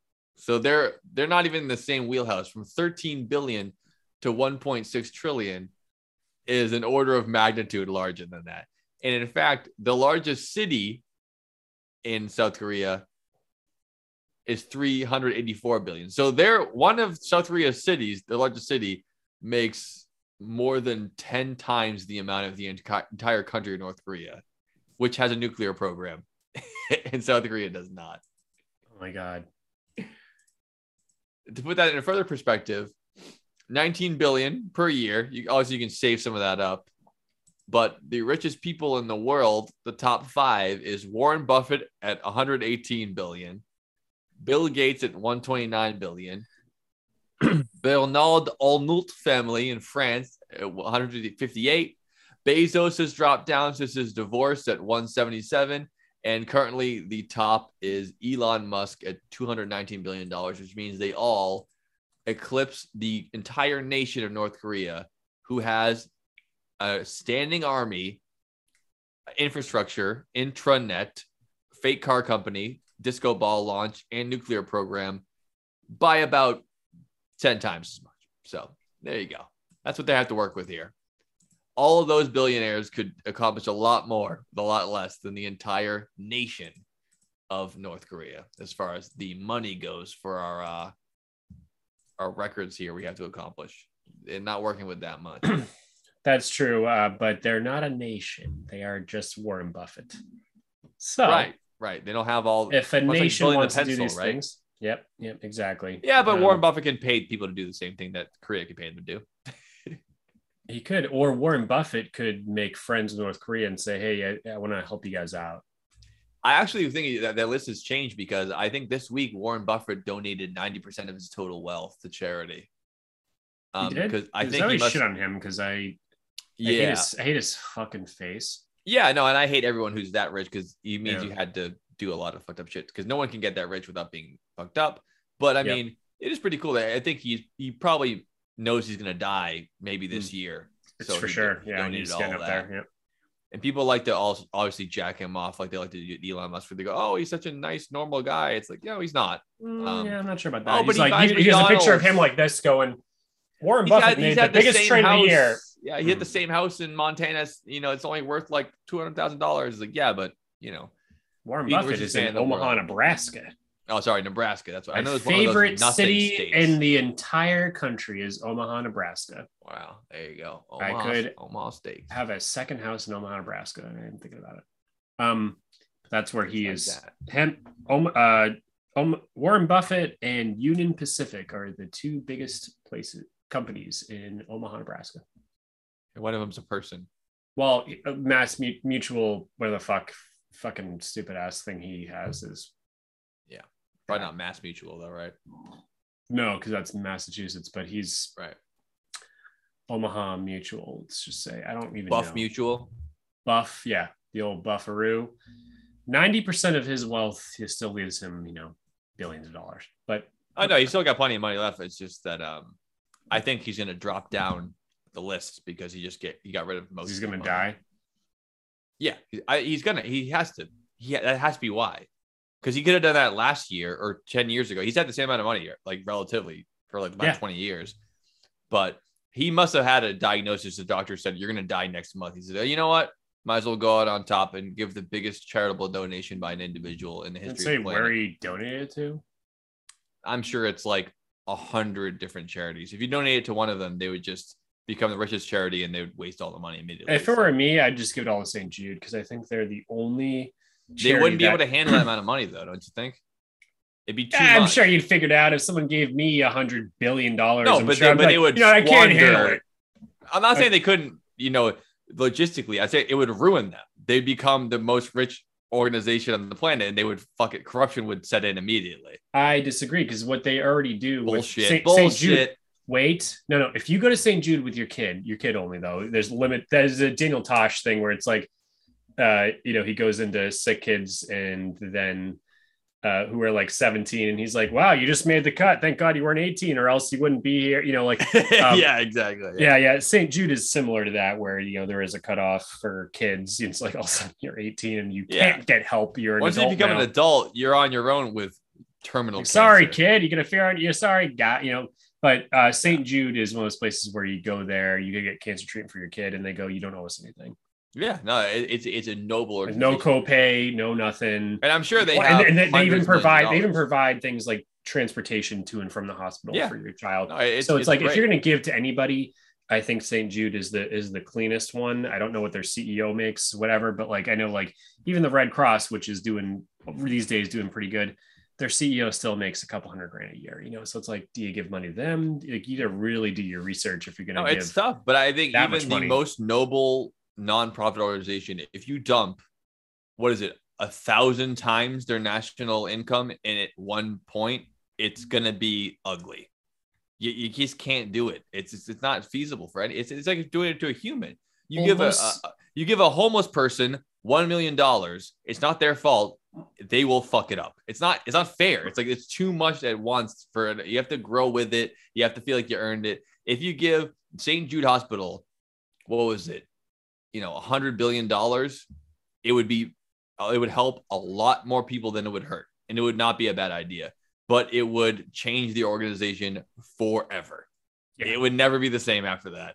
Yeah, because people who don't care about it would all of a sudden care, and they go, "Oh yeah, I'm a consultant for nonprofits, and you pay me this much money, we can turn this into this." It's all the outsiders come swooping in. That's what makes sense. Yeah. Yeah, and then exactly that. You're like, I'm going to help them try to spend their money by making sure they pay me $100,000. Yeah, and then all the fucking shitheads that didn't care about it last week, all of a sudden they care about it. They start picking the corpse apart. So I don't know for sure, but I imagine they split it between like 100 different charities just to make it so they all get something and that they can kind of handle the money coming in and not be a target for charlatans. Yeah, and I don't know though. I don't know either. Yeah. Anyways, so, North Korea could probably use that money, but for example, they would use it the wrong way. They would, however, anyone who's had a wedding that got paid for by someone else, this wasn't the case with me, but I've heard a lot of horror stories is that, you know, the second you take money from somebody else, you're under a little bit of pressure. Yeah, now you owe them. You don't owe them money. You owe them like, hey, we invited you for dinner and you didn't show up. We paid for your wedding. You know, yeah, like you don't want to be in debt to anybody, whether never, it's ever. Our advice in the Dillinger Based podcast, coming straight from the basement, is that don't take money from people. Like, yeah, if you pay for your own way, then no one can tell you what the fuck to do. As soon as you take a dime, unless they're gonna die soon, like unless it's Warren Buffett giving you money and he's gonna die soon. Mm. But even then, his kids or his organization will tell you what to do with the money afterwards. If you take anything from anybody, you owe them something. Yeah, it's tough because it's like some people are generally good people, but they're still in your head. It's like when your girlfriend cheats on you and then you decide to get back together and then you a year later have a fight and because over something that is like not even that big deal. And you go, well, I took you back after you cheated on me. Yeah, you never, it's always over your head ever again. Ever will this not be a thing. So it's like, it's one of those situations. And then you have to be malicious. Like you said, even if someone's trying to help you out, if they give you $1 million, out of the kindness of their own heart, you're obligated to take their advice. Even just that very little part, it's like you can't be like, well, I'll decide. It's like, no, you won't. I gave you $1 million. I didn't ask for a cent of it back. Like you're gonna listen to me. Like you're beholden as soon as you take the money. And North Korea, I hope you understand that because when we give you this money, you are beholden to us and you shall follow our edicts to break these records. And with that, I don't want to go too much deeper into this charity money thing. And do you have the next world record that we should beat with them? I do. Please absolutely do. And, all right, cool. I just want to shout out to a movie while I'm pulling this up. Hindenburg, Titanic of the Skies from 2007. Oh, wow. That's a good name because that really is what it is. Yeah. And there's a really interesting fact of this movie that I didn't know is that nobody's seen it yet. So it's from 2007, and I don't think there's a human being who's ever watched this. And it's directed by Sean Grundy, and no relation to Solomon, I imagine. I don't know. I didn't ask, but he was born on Tuesday. I mean, born on Monday, married on Tuesday, dead by Wednesday. Yeah. Mm-hmm. This is Solomon Grundy. I see your joke here. It's just kidding. I've never heard of this fucking movie in the whole world, so. Someone should watch it and let us know how it is. I think it might not be in English.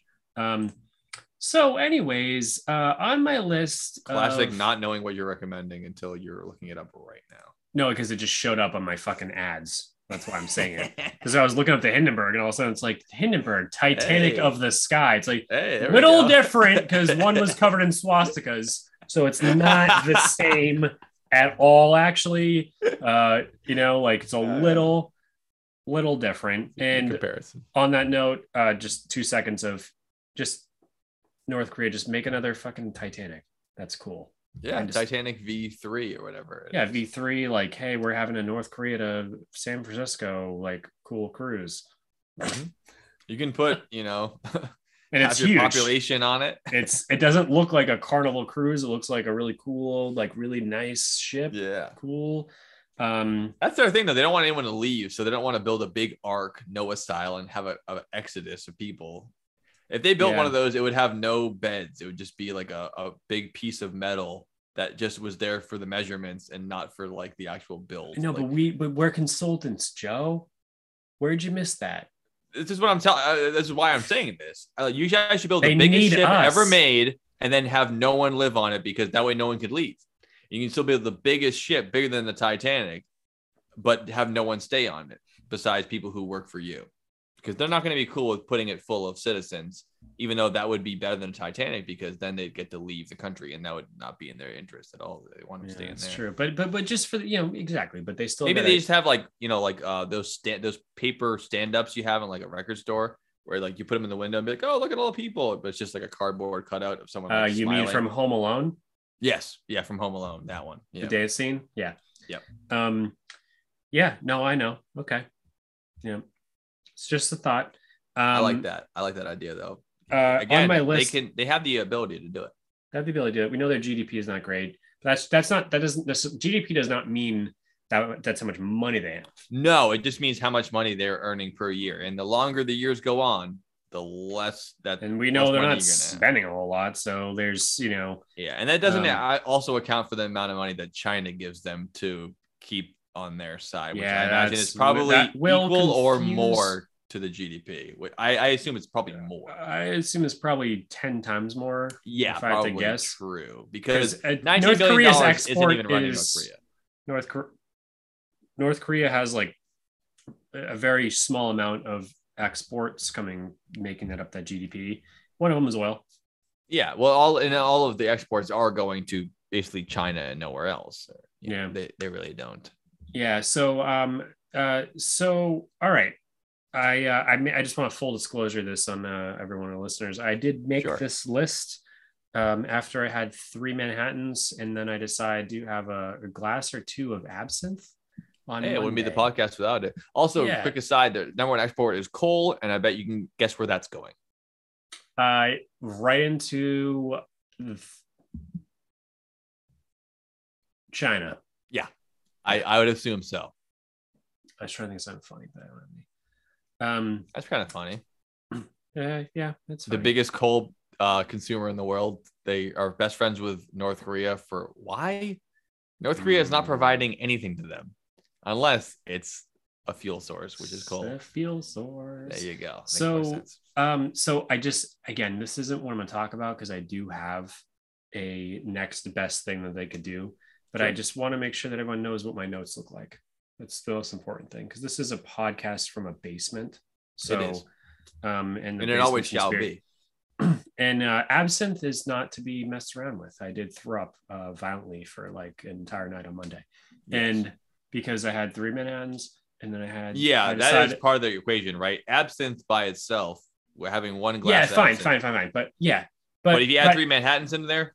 Now we got a fucking but also 3 hurricane. Manhattans. 3 Manhattans is where you stop. You go, I'm good. You wake up in the morning, you'll probably feel fine. 3 Manhattans is not enough. No way, dude. Every time you tell me a story about having 3 Manhattans, you're like, oh my god, I was fucking shit. Do I say that? When you told me 3 Manhattans last time, I was like, that's the number.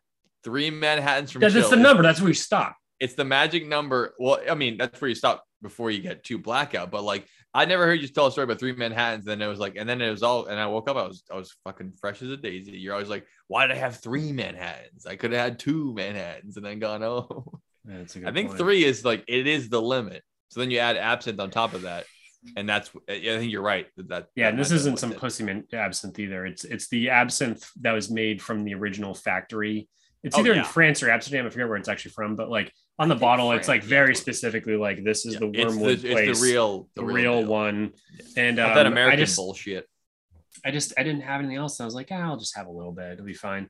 Yep. And it was nuts. But I wrote this list, and it's a pretty good list from that day. I'm very except for the end of the list. It's okay. But just as far as alcohol consumption goes, your boy Dylan's a fucking tank. You fucking pussies can't handle that. Don't act like he's Manhattans. No. If it was most of you folks, you would be on the fucking floor an hour earlier. So don't act like you can't. I am honored for this. And then also part of this was to make a good list for the Dylan absolutely. And here's podcast the of your labor is that once which included the deep hole. I have a lot of things on here. The nuclear waste in the Earth's core, blimps, zeppelins, large boat like the Titanic. And then the one piece, though, is because you can see where things fall off a little bit as the absinthe did its magic before the room started spinning, is that I wrote, and I need some help with this one. I just wrote, quote unquote, be the new Ed Gein with skin lamps. Okay, so take all the people who are murdered in your country and start sewing them into furniture instead of putting them in a pit. I don't want to get too dark, but I think that's what you meant. Ed Gein did take his victims and sew them and made them into lampshades. Yes, the inspiration for the Texas Chainsaw Massacre film, Ed Gein. Yeah. Ed Gein. So I said that it is dark, but it is a better use of, I guess, if you want to break the record. And they're already, I mean, like, talking about meeting them halfway. They are a tyrannical dictatorship of violence and murder. So why not turn these murdered folks into something more staying power, which is tanned leather? Yeah. So I wrote that, and I just want everyone to know that I definitely did wrote that, because that is I have a reason why I wrote that, and this is the reason. This is a basement podcast. And I don't know what else to say about that. That's why, I mean, that's what it is. That's gotta be the reason. It'd be the new Ed Gein with skin lamps. I can't see absent speaking. I don't know. I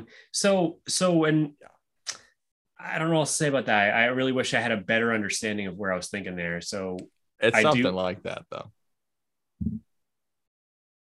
Oh man, I was trying to say you could say skin lamps. I think you should do that. Make sure that everyone knows that. I don't know why it's not playing it. I can hook you up with that. It's not useful. All right, so yeah, I got that. I got more too. But do you have any other reasons why I would think that North? No, Korea... I think I would have to assume that you were watching something about serial killers. I hope I was. I don't think I was. I think it was just I was just laying in bed and I thought of that. That's well, you had to get on some kind of tangent about murder or lamps or something. This is it. This is it right here. Skin lamps. There you go. No, dude, I'm dead. I really don't think I was on anything. I think I was just laying in bed going, they should be the new Ed Gein with skin lamps. I don't really know where that's at, and we could be... Gein is Dylan's idol. Gein is Dylan's idol.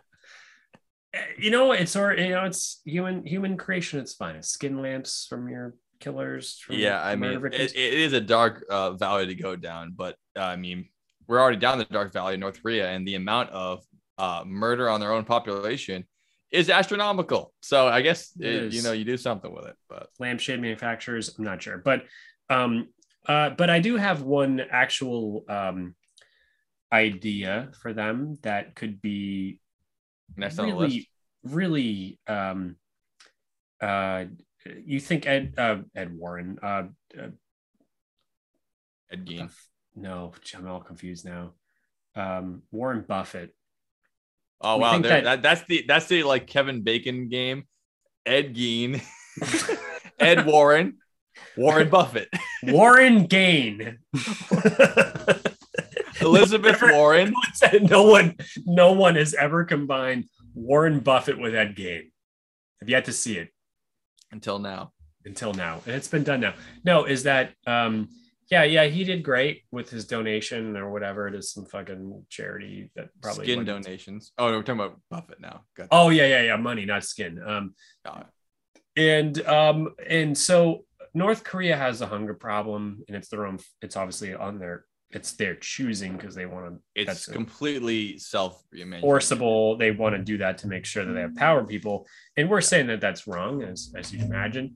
But we're taking a hard stance against forced hunger against your population. Yes. Yeah, hard stance.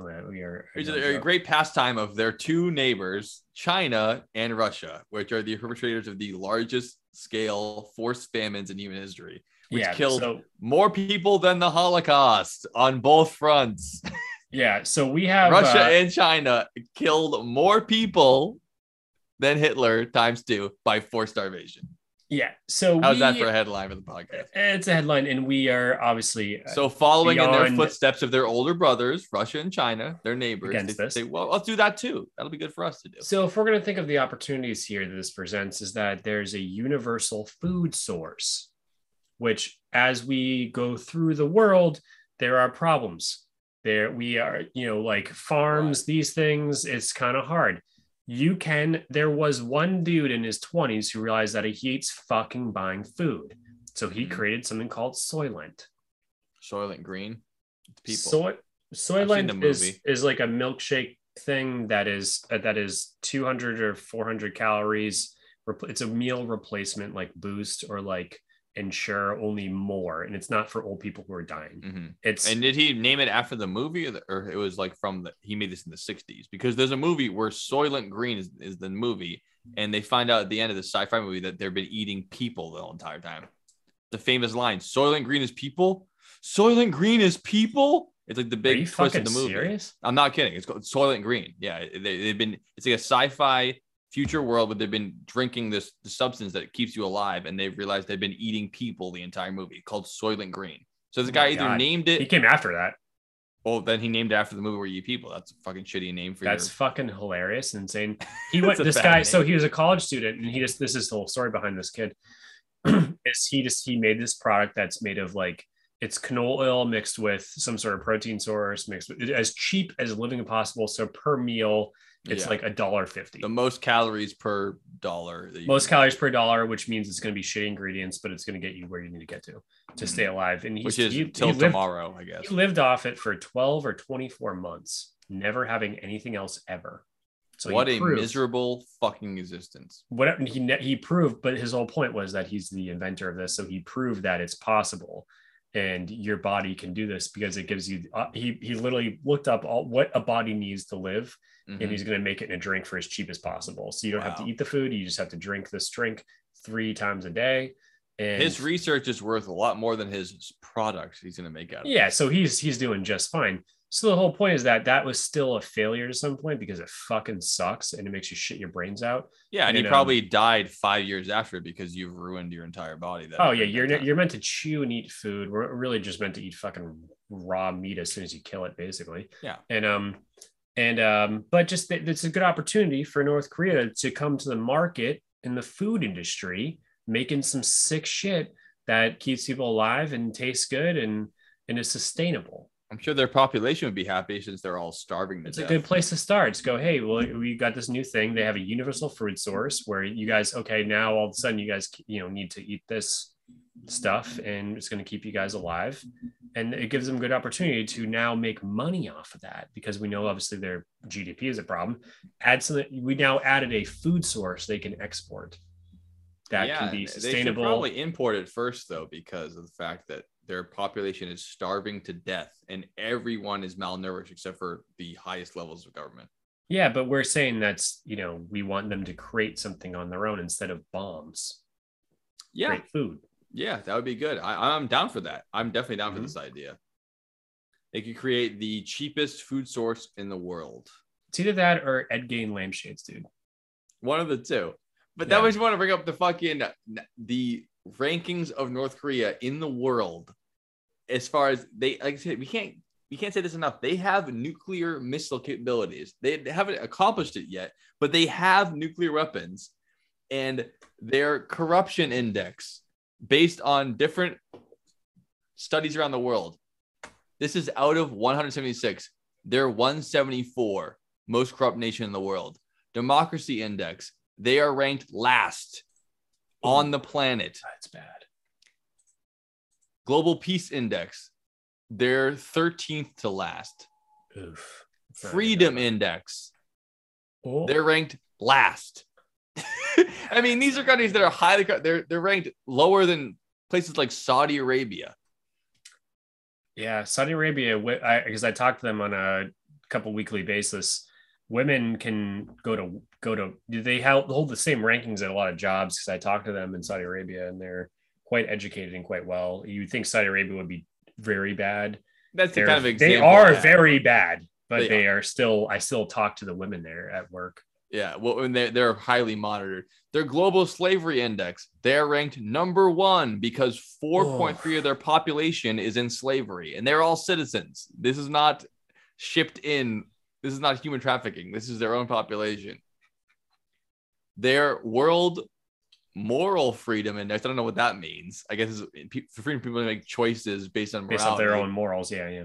They're 127 to 160. Global hunger index. They're 20th from last. So this includes countries that are in international starvation and their governments trying to feed them. North Korea is that low because they're trying not to feed them.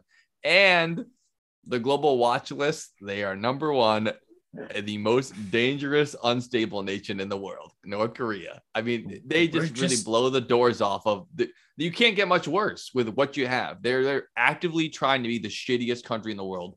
And they have resources, they have technology, they have knowledge, and they're hiding it from all their citizens, and they're starving them to death willingly.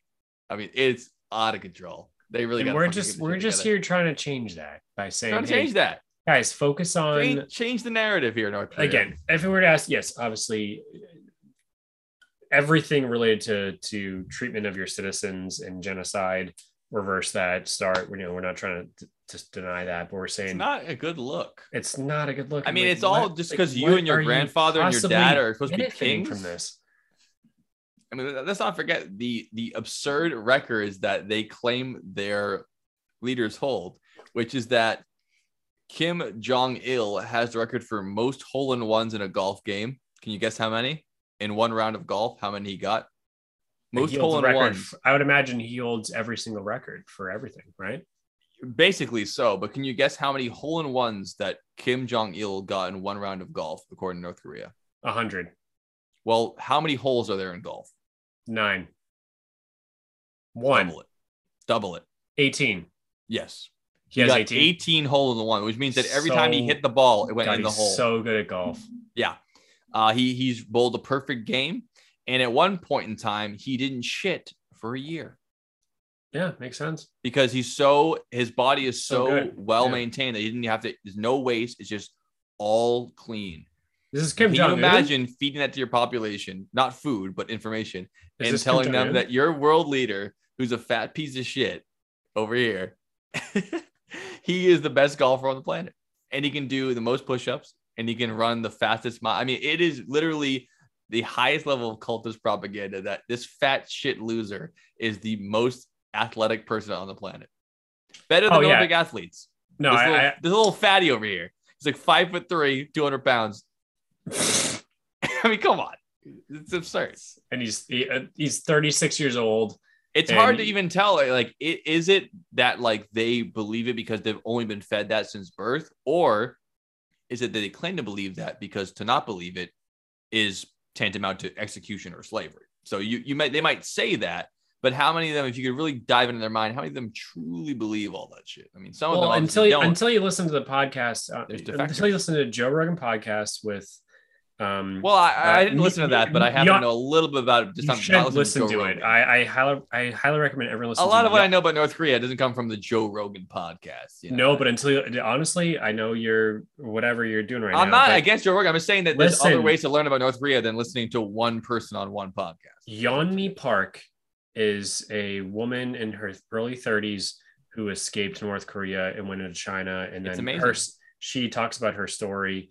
Yeah, and it's absolutely incredible and heartbreaking and just devastating in every way, shape, and form. And because again, we all know everything that like you're saying and that we've all read, and that whatever it is, do we know all of it? The way that, what you're saying right now is that because I struggle personally, Dylan. Your comp, as it were. From the Dylan Joe Basin podcast, I can relate to what I know. And until I do it myself, it can be very hard to put myself in people's shoes. Yeah, I'm pretty good at people thinking that I'm empathetic and whatever it is, but overall it sometimes can be hard. I'm just very socially, it's hard for anybody to empathize. You have to be close. It is, yeah, exactly. But like when I listen to actually North Korea is really fucked up, but like, as we speak on this podcast, it's very bad. It's as bad as it possibly gets. And we weren't trying to go here, but like, it's really, really bad. And then you listen to someone who escaped there, who lives in like Pennsylvania now. Yeah. And she's the same age as us. Yep. And you know what she went through, and she talks about it for like 3 hours. Yeah. It's unbelievable. I mean, people are eating rats in subways. People are, on top of the fact that she basically on the pod, she said that her entire family and her neighborhood are killed just for knowing her. Yeah. They're all dead because they part of leaving her. Is that everyone you leave behind. If is you going leave, to be they're going to get killed. They're going to be no, they're going to be dead. Like they're going to get killed on the spot or go to a concentration camp type of thing or whatever it is. It's not actually that bad. Yeah, I'm not saying that I only know these. I'm reading stats off a webpage. I've watched interviews from people who escaped. I know like what it takes to leave, and they're flying over balloons with flash drives. So people can put it in their computer and they can learn about like shit going outside. Like it's insane over there. And they have a whole industry in South Korea to try to get people over, but it's insanely dangerous. And it's all charity basically, because if you get caught, like you said, everyone in your family's dead and everyone who's on the other side of the thing's dead too. And China is working hard to make that difficult to happen because North Korea wants it to not to happen. And if their number one ally is one of the most powerful nations on the planet, they do a pretty good job at it. If like China if they're surrounded by three nations, if Russia and China were down for North Korea being fucked up and they could help the people in North Korea would have no chance. But because Russia and China are down for their bullshit, they continue to be fucked up. And South Korea is friends with America, which makes them hate South Korea even more. And that's why China's like, let's make it hard for them to leave. Yeah, yeah, exactly. If it was up to them, they'd have no one living there. It would be over. Well, and the reason that we can't just send a bunch of, SEAL Team Six over to Pyongyang to go assassinate all their senior leadership, including Kim Jong-un, is that they're 100% funded and backed by China. So by killing the North Korean leadership, we are starting a war with China. Right. And so they count on If anyone doesn't know that, who's listening to this, is that that's exactly the situation. That's why we can't just go, well, there's someone who we can definitely just have a Navy SEAL drop out of a 40,000 feet halo jump to go sit in a field for 7 weeks to get one shot on a guy and blow his fucking head off. We can do it, no question. But that means but it wouldn't solve it. That means that is essentially an act of war against China, and that's the problem. It's just so much more complicated than that. It's very complicated. Up. Yeah. It's really bad. So where do you want to go now? That brings me to the exact same thing we're talking about, which is the I was thinking that their record and my last record, I promise you, is funny because we're going to get off this topic of sad stuff. Yeah. We had to, it would come up eventually. But I'm doing one more sad topic, which is that I think that they could potentially set the record for the largest revolution in human history if they all turned against their government, which would be impossible without information and powers they don't have. But the largest revolution on record right now is the Russian Revolution at about 200,000 non-military, non-government people fighting against their own government, which it seems like a small number. But if you're talking about actual warfare, a 200,000 person army is gigantic if you have a military.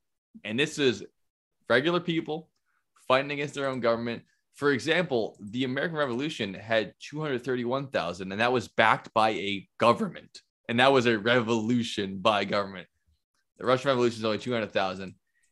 North Korea wouldn't even be able to stop them because they have 25 or so million people. If you even had most of those people, let's say 15 million, you'd have the largest revolution ever. Just turn against them, grab your knives, grab your pitchforks, whatever you got to have, and unload on them, which brings me to the insane idea that the largest standing army on the planet. Number three, China doesn't list their full army on record. If it was, it's got to be larger. But number one, United States active duty military personnel, 1.3 million. The largest army on the planet on record. That's like listed as the military. Number two, North Korea. What? That's right. That's what the fuck? Talk about priorities. Number one, United States, 1.3 million. Number two, North Korea, 1.2. Number three, Russia, 1 million. How fucking crazy is that? North Korea's priorities are so strict that they have the second largest standing army on record in the world. This is what we're talking about here, folks. They put their priorities in the wrong spot. Nuclear weapons and then the army. I mean, they're beating Russia for active military personnel, only followed by Pakistan at 500,000. South Korea, also 500,000. I mean, what the fuck? Dude, these numbers are so fucking off. I imagine that China is higher than the United States because their population is so much larger. But China on record, is, I think China is like twice the amount of the United States. Like if anything, like for their army. But yes. But on record, the United States has the largest standing army in the world, and it has been since World War II. But North Korea is listed at number 2, highest number of active duty military personnel, 1.2, nearly as much as the United States. And which if you say let's round it to 1. That's about 5% of their population is in the military, which in the United States, that would be less than 0.05% of our entire population. It's crazy. We have the biggest army in the world on record. But I mean, what the fuck? So they could potentially set the record for not only Guinness Book, but the largest peasant revolt of all time, if even 10% of their population rose up. But unfortunately, they would be met with the exact same number of military personnel. So what are you going to do? Yeah, and the thing is like as we've seen in the Ukraine-Russia conflict, is that most of the Russian military don't necessarily know what's going on or agree with what's going on. So if all their friends and family are against the military, you're going to get some people who are brown nosers, and then the majority of them will be like, I'm threatened to get my head blown off, but I'm also going to be forced to kill my entire family personally. Right. So I'd rather go. That's how you get to change the numbers aren't everything at that point, but I mean that they have to have the record currently of the highest number percentage wise of military personnel versus total population. I mean they have almost as much as America, and they have only 28 million people, and America has 330 million. So I mean what the fuck. So there you go. Jesus fuck. Yeah. So I got to take another commercial break. You got it. When we come back, folks, we're getting back to silly time. But we had silly to say time. We got to say it because here's what it is. We had to. Up it around me. Pour it on me. Injured? Blackbird Romney's got your back. There's nobody I can relate to. Oh my God, it's the Orange X. Oh my God, it's the Orange X. It's the Orange X. Oh my God, Cummings Properties can lick my balls, all you guys. Look at the Orange X. It's the Orange X. It's the goddamn Orange X. Still here. Look at it. Look at the Orange X. I'm about to hit somebody. Ah!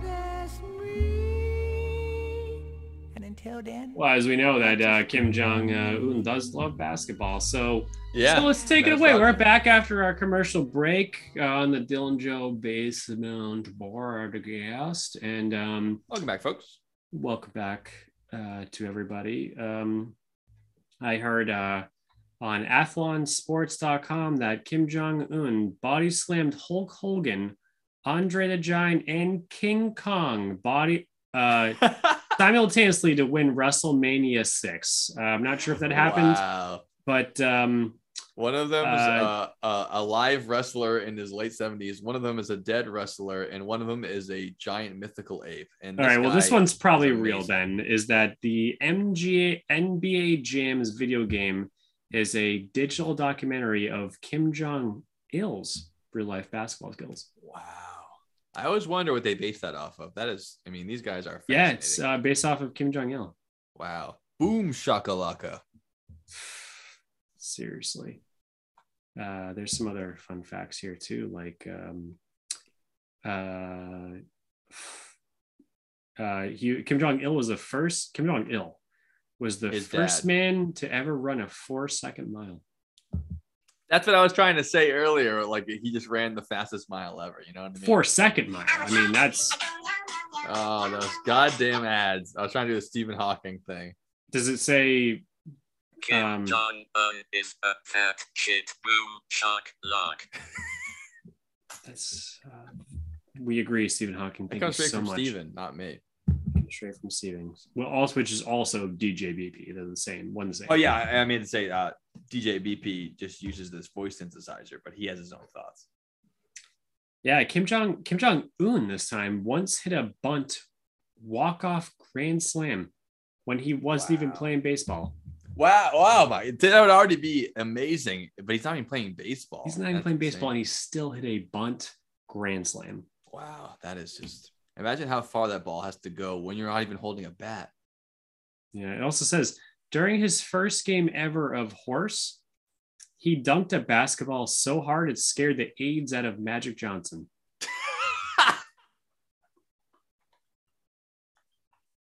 Ended there. You can't beat that. All right, I'm done with the fun facts. That's like the new Chuck Norris thing. Is like Kim Jong-un is so amazing that this is what he did. Yeah, that is fucking amazing. It's really something. That's amazing. I can't believe God. We did bring him up briefly during our poison episode when he had his friends do a little bit of Febreze in the guy's face and he died in the airport. So he's willing to kill. Yeah, I didn't know he did that too, but that's really unbelievable. It's incredible he did that. Yep. Yeah, it's such a what a country, as you say. Oh yeah, he also had one of his top generals, which is his uncle, because it's, you know, it is a government, but it's a government by it's like the old-fashioned king shit where everyone nepotism, the Good Boys Club. Yeah, the guy went against him and they had him torn apart by dogs in front of a live audience. So that's always a fun thing. Hey, you get what you get. You don't get upset, you know? You get what you get, you don't get upset. That's what he says. What do you expect is going to happen? You know, get torn by dogs to being part of something. It's what a guy, what a country, as Yakov Smirnov would say. What do you want to do? Two more records and then wrap this thing up. Let's do two more records and wrap this fucking thing up. Yeah. What do you got? What do you think? What do I got? You know, I at the moment have got I wrote. Two, I wrote a couple more, and I'm not sure exactly where to start on this one. But I do want to say that, okay, all right, pretty cool. If there, this encompasses a lot of different things of theirs that they could do, because they could put a car brand on the map besides the one that we mentioned, right? Or just take that one. You know, I forget the name of it. They could take that one and create an F1 team, Formula One. Hell yeah. Add some drivers, a whole entire team, and get on the map. They already have, their population is already skinny enough and short enough due to malnutrition that they probably be smaller than most F1 drivers already. So you're already halfway there. Just teach them the skills. You know, just duplicate the technology that the Junma luxury car built by Pyonghwa Motors. Just make a Pyonghwa Motors Junma Formula One car and Formula One team. Take on the Ferrari and Mercedes and Red Bull teams as Pyonghwa, the new champs of F1. Exactly. And just get the fuck in that competition. Get in there. Let's go. China will probably front you the money. Exactly. So instead of, you know, they'll front you the technology. You know. They already steal all our technology and world technology. I mean, it's insane the amount of shit they've stolen from the world. But their copyright claims court doesn't exist internationally, so they can just steal our shit. And then what are you gonna do? Sue us for China? You can't sue us. You have to invade. You're not gonna do so. Fuck you. Exactly. So join F1. Make a fucking dope ass team. You'd be the first race team, I would imagine, for the first season win right away. Like their first year, they win the whole thing. We hope so. I mean, and if they think it's not possible, we hope so is actually the name of his cousin. Oh, good one. Do you think Red Bull makes fucking cars? No, but they said we make energy drinks and we're going to make a car now for F1 and we're going to do it. And they did. Exactly. So no reason why you guys can't do that. You get in there and know what happens. You win. We invite you to the United States or to Versailles or wherever you want. And we say, I think here's a trophy. Hard. Maybe Singapore. no, but F1 is done mostly in Europe and as well as the Middle East and as well as Asia. Yeah, I don't know. We'll invite them, and if they win, you go, hey, here's a trophy. Now North Korea has a trophy for F1, and we go, we support this type of advancement, and achievement, and technology, and culture, and and this is awesome. We appreciate the Junma Pyonghwa Motors Formula One team. You guys fucking kicked ass. Nice fucking job. Keep doing things like this. More of this, please. We don't need more war. It's a mess. We don't need more war. So that's my thought, is make a Formula One team. That's a great fucking idea, man. Good idea. And it would be respected on an international level because F1 is a major international stage. F1 is it. And it's still a technological achievement. Soccer's whatever. No one fucking cares. This is technological, which we know North Korea loves. They love that shit. They love that shit. They got an operating system that's like Linux. They love technology. Mm-hmm. We go cars. And you're copying the West like you like. Yeah, exactly. And then you actually have a chance. You really do. Like, if an entire nation entered F1, I mean, come on. Exactly. Putting a nuclear missile into orbit and then hitting a target the size of a traffic cone is tough, but the United States have been doing it for 50 years. Right. And you guys aren't even fucking remotely anywhere near that. Nope. Drop it.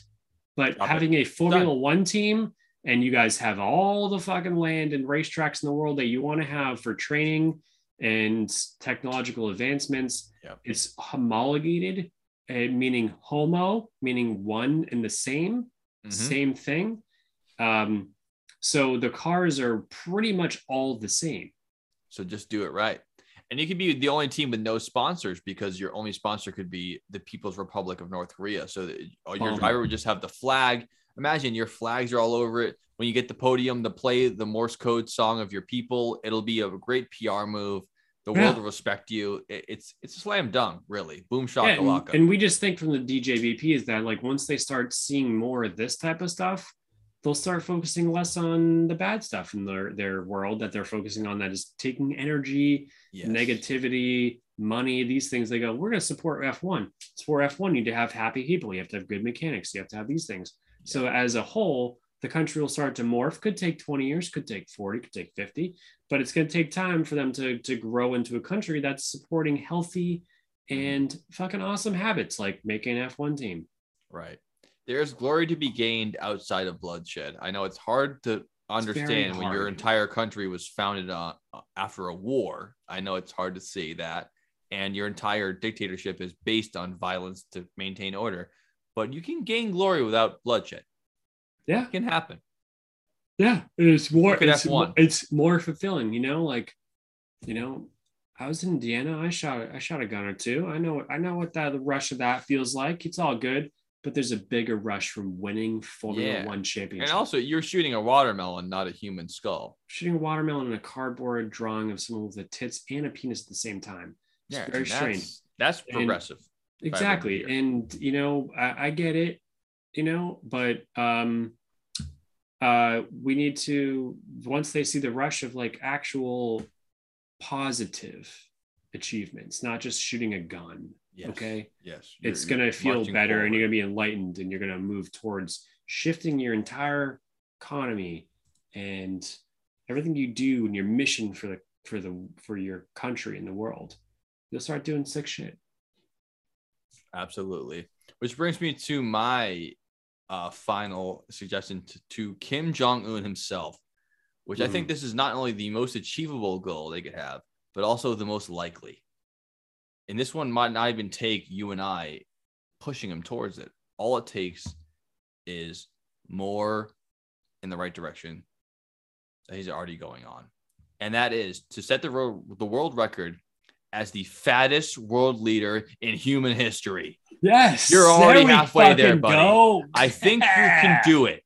You're already a big fatty as far as a world leader, and no one can depose you without being murdered by dogs or, you know, some kind of chemical spray. So I brought up a list of the fattest world leaders. And I think you can beat them. Hear it. Yep. Let's go. I think you can get number one. And it goes a little something like this. So we have Kublai Khan. Obviously, the grandson of the great Genghis Khan. And imagine having an empire that big and all you're eating is horse milk and butter every day. Wait, you can milk a... Whoa. Slow down. You can milk a horse? Well, they're mammals. I have nipples. Can you milk me, Greg? It's a good quote. Every mammal has milk, and especially livestock mammals. So Mongols who live their whole lives by war, by travel, and by domestication. They drank a lot of horse milk. No, and it's not. Way. Do you think that's why the cows we have now, where you can milk them all the time? It's like they have to be pregnant, but you can milk them. They drink a lot of horse milk. Do you think that's why our society is collapsing? Is because males are not drinking horse milk anymore, and we're now not as strong? I don't know, but look at Mongolia. They took over the largest swath of land in human history militarily. I'm not going to lie. I mean, I lift weights sometimes. I'm not saying it's not the right move. But I think that modern day males are missing horse milk. I mean, Genghis Khan repopulated the earth. We're all related to him. Literally everyone. And that's fueled by horse milk. Horse milk cum is the answer to modern day society, and you heard it here first. If you want to repopulate, or you're not fertile, horse milk. Yep. I never thought this. All that good shit. Next on the list, we have King Henry VIII, famous fat ass. He had so many wives, and he actually broke apart from the Catholic Church just so he could divorce and bang more. And he blamed all of his wives for not getting pregnant. Now, there's a classic saying, which is that when you look out at the world and they're all assholes, it's probably not them. It's probably you. Look inward. And when you have 9 wives and none of them can get pregnant, look at the common denominator. You're not drinking horse milk. But not Henry VIII. He said, fuck you. You're all barren bitches and you can't handle it. And I'm a big fatty and I can drink all the horse milk I want. And it's your fault. And I'm going to change the entire course of the planet by splitting the Catholic Church from England. And I'm going to kill all my wives who can't bear children. And it's not my fault. Must be you. Henry VIII, famous fat ass. And these guys are old school. I mean, this is the year 1400. This guy's still a fatty. I think his problem is that he's, like that comedian that said, the different dick length or whatever it is. He probably was so fat and his dick couldn't reach the vagina doing doggy style. So he was only doing anal and he didn't know. It could be, but also let's not forget the whole pregnant by putting it in their butt. Let's not forget the whole French bulldog of it all, which is that if your entire family tree is a circle, it's going to be harder to have kids. It just doesn't work out that well. Hills have eyes, you mean, right? The hills have eyes. The hills and always Henry have eyes. VIII had very tiny eyes. We have Maria Theresa. Never heard of her. There we go. We get a woman on the list. Big fatty Austrian ruler. She a milker too? What was her milk? Well, I gotta imagine. They said it's all about the milk, dude. They put it right here. Think coffee, crepes, sausages, pastries, soups, and dumplings. I want her milk. That sounds good. I mean, basically every ruler should be fat as hell. It's only because of lack of food. And then we have an American on the list. The fattest. Weird. I never thought that.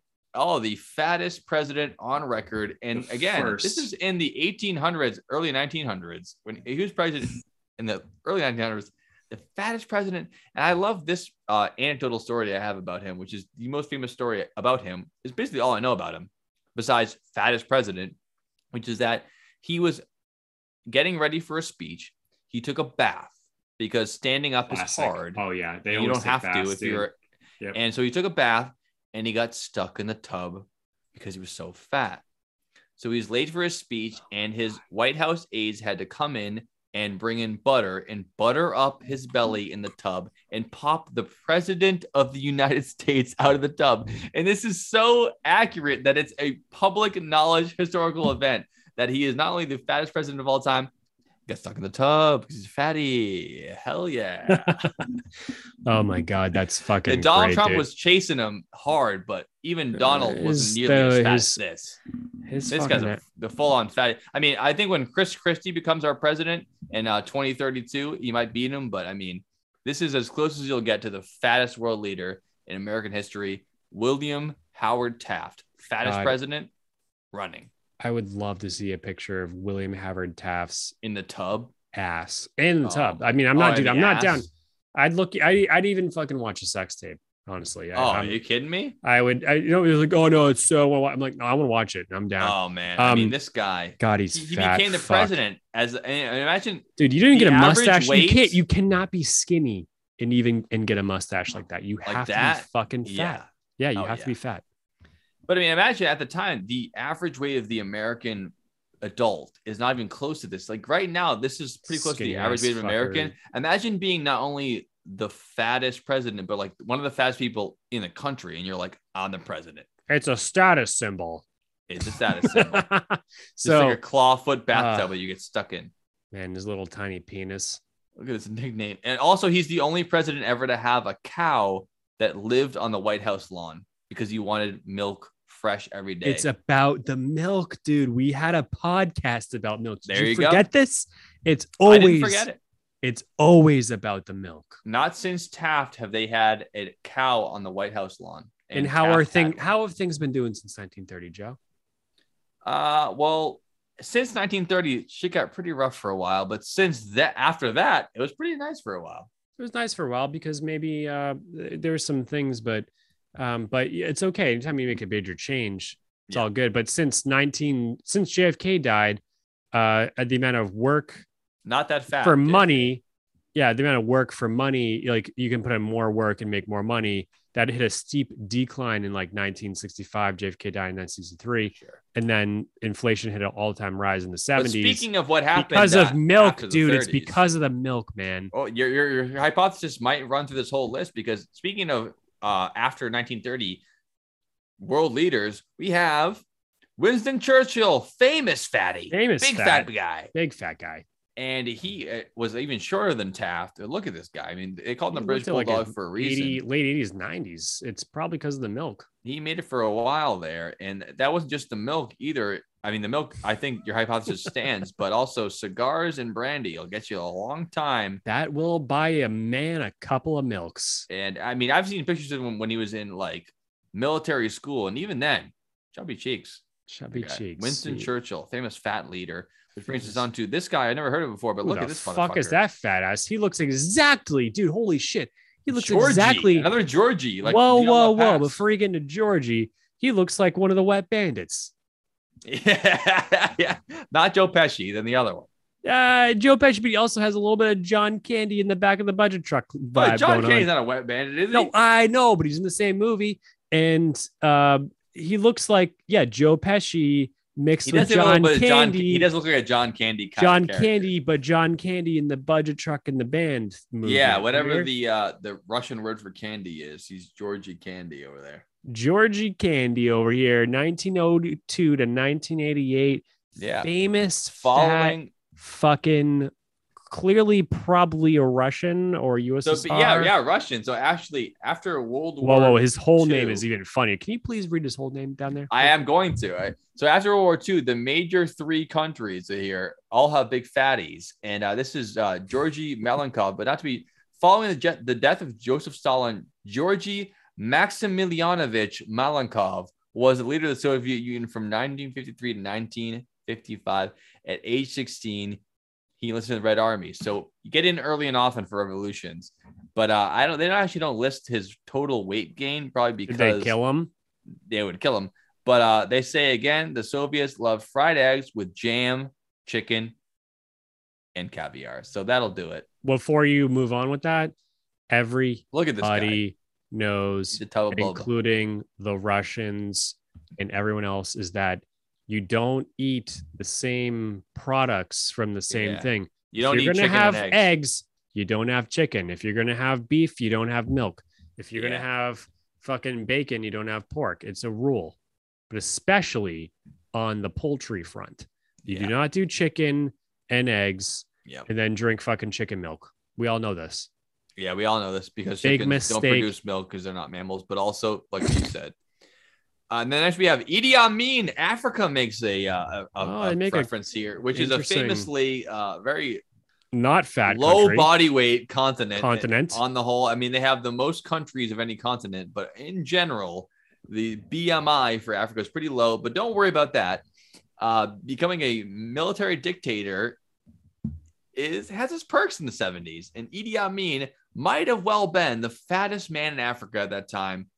And he ate very well, and he killed very many people. Born in 1925 and died in 2003.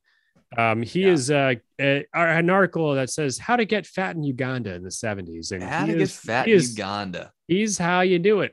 He knows. You don't deep fried grasshoppers and a bunch of other shit. That's how you do it. No, that's how he did it. That's not how he did it. Sweet potatoes. Think outside the box. Think outside the box a little bit. That's not how he did it. Sweet potatoes. Yeah. Peanuts. Yeah. There you go. That's more like it. That's more like, I don't know, deep fried grasshoppers. I have a feeling that's, I don't know. He sounds like he wasn't eating grasshoppers. He was eating slabs of beef. He was the dictator in Uganda. And also, it says notice how to get fat in Uganda. What are you talking about? It says how to get fat in Uganda. Look a little bit into articles when you read them on the internet, please. This is a fucking jump scare article. The fact that your article doesn't have any sex ads is a red flag for me. Okay. Maybe that loading screen. Notice, please, that he was president until 1979. And he died in 2003 in Saudi Arabia, which means that he escaped the country as a war criminal and kept living. Drank milk. And drank milk, camel milk, I imagine, until the day he died. Just to go drink milk in Saudi Arabia and died of kidney failure in 2003. Doubt that, but who knows? Wait, it says he did practice cannibalism? Rumored to have, but who knows? He definitely had no... I bet he did. He did not like human life. Part of his policy was to kick everyone from India and the Middle East out of Uganda, which crippled their economy because half of the business owners in the country were exiled or killed. So that worked out really well. I don't know. Look it up. Is Uganda doing very well right now? Thanks to Idi Amin. I know. Now we have another guy who's basically Idi Amin Jr., yeah, little guy. Congo, the yeah, DRC, another Congo dude. You get really powerful in Africa. Everyone else starving. You eat a lot of shit and you eat a lot of milk, spicy sauces, and with fish. I do like a good fishy special sauce. He killed animals and smuggled ivory. There you go. We're getting there. We're getting there. And we have my favorite one on the list. Holy Abu Abdul Bari. Now here's a modern fatty. Jesus. This isn't just fat for like world leaders in history. This is Kentucky fried Middle Eastern. Jesus. This is like actual modern day fat where you need assistance to move. Like this guy can't walk. Damn. This is like my 600-pound life. I need my wife to feed me. I need a crane to bring me to the hospital because and you imagine how hard this guy's heart is working. This guy's heart is the hardest working member of ISIS. I'll tell you that right now. My 600-pound Allahu Akbar.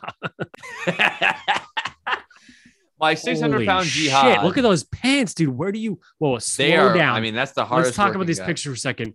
Please. This looks like a candid photo of a dude. Let's get a little closer in here. Who skinned a teddy bear and wore the fucking bottom half of Winnie the Pooh, and then just based look off at him in the truck. That's what I'm saying. Like there's an LMG, and then he's the cargo. Yeah, exactly. Look at his fupa. His fupa is taking up like the size of a small child. Fupa's insane, dude. This guy ain't jerking off. No way. He can't. Not happening. And then it's against God to jerk off, so he can't do anything. Unless they think he is just like in North Korea, he is the absolute specimen of reproduction.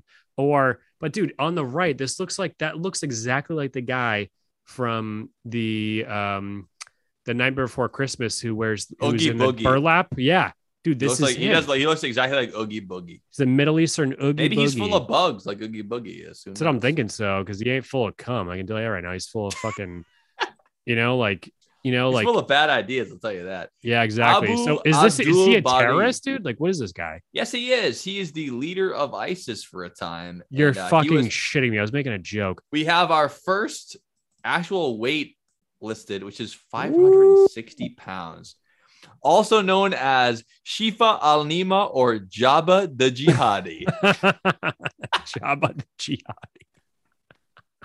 Very well done. Holy shit. And they captured him.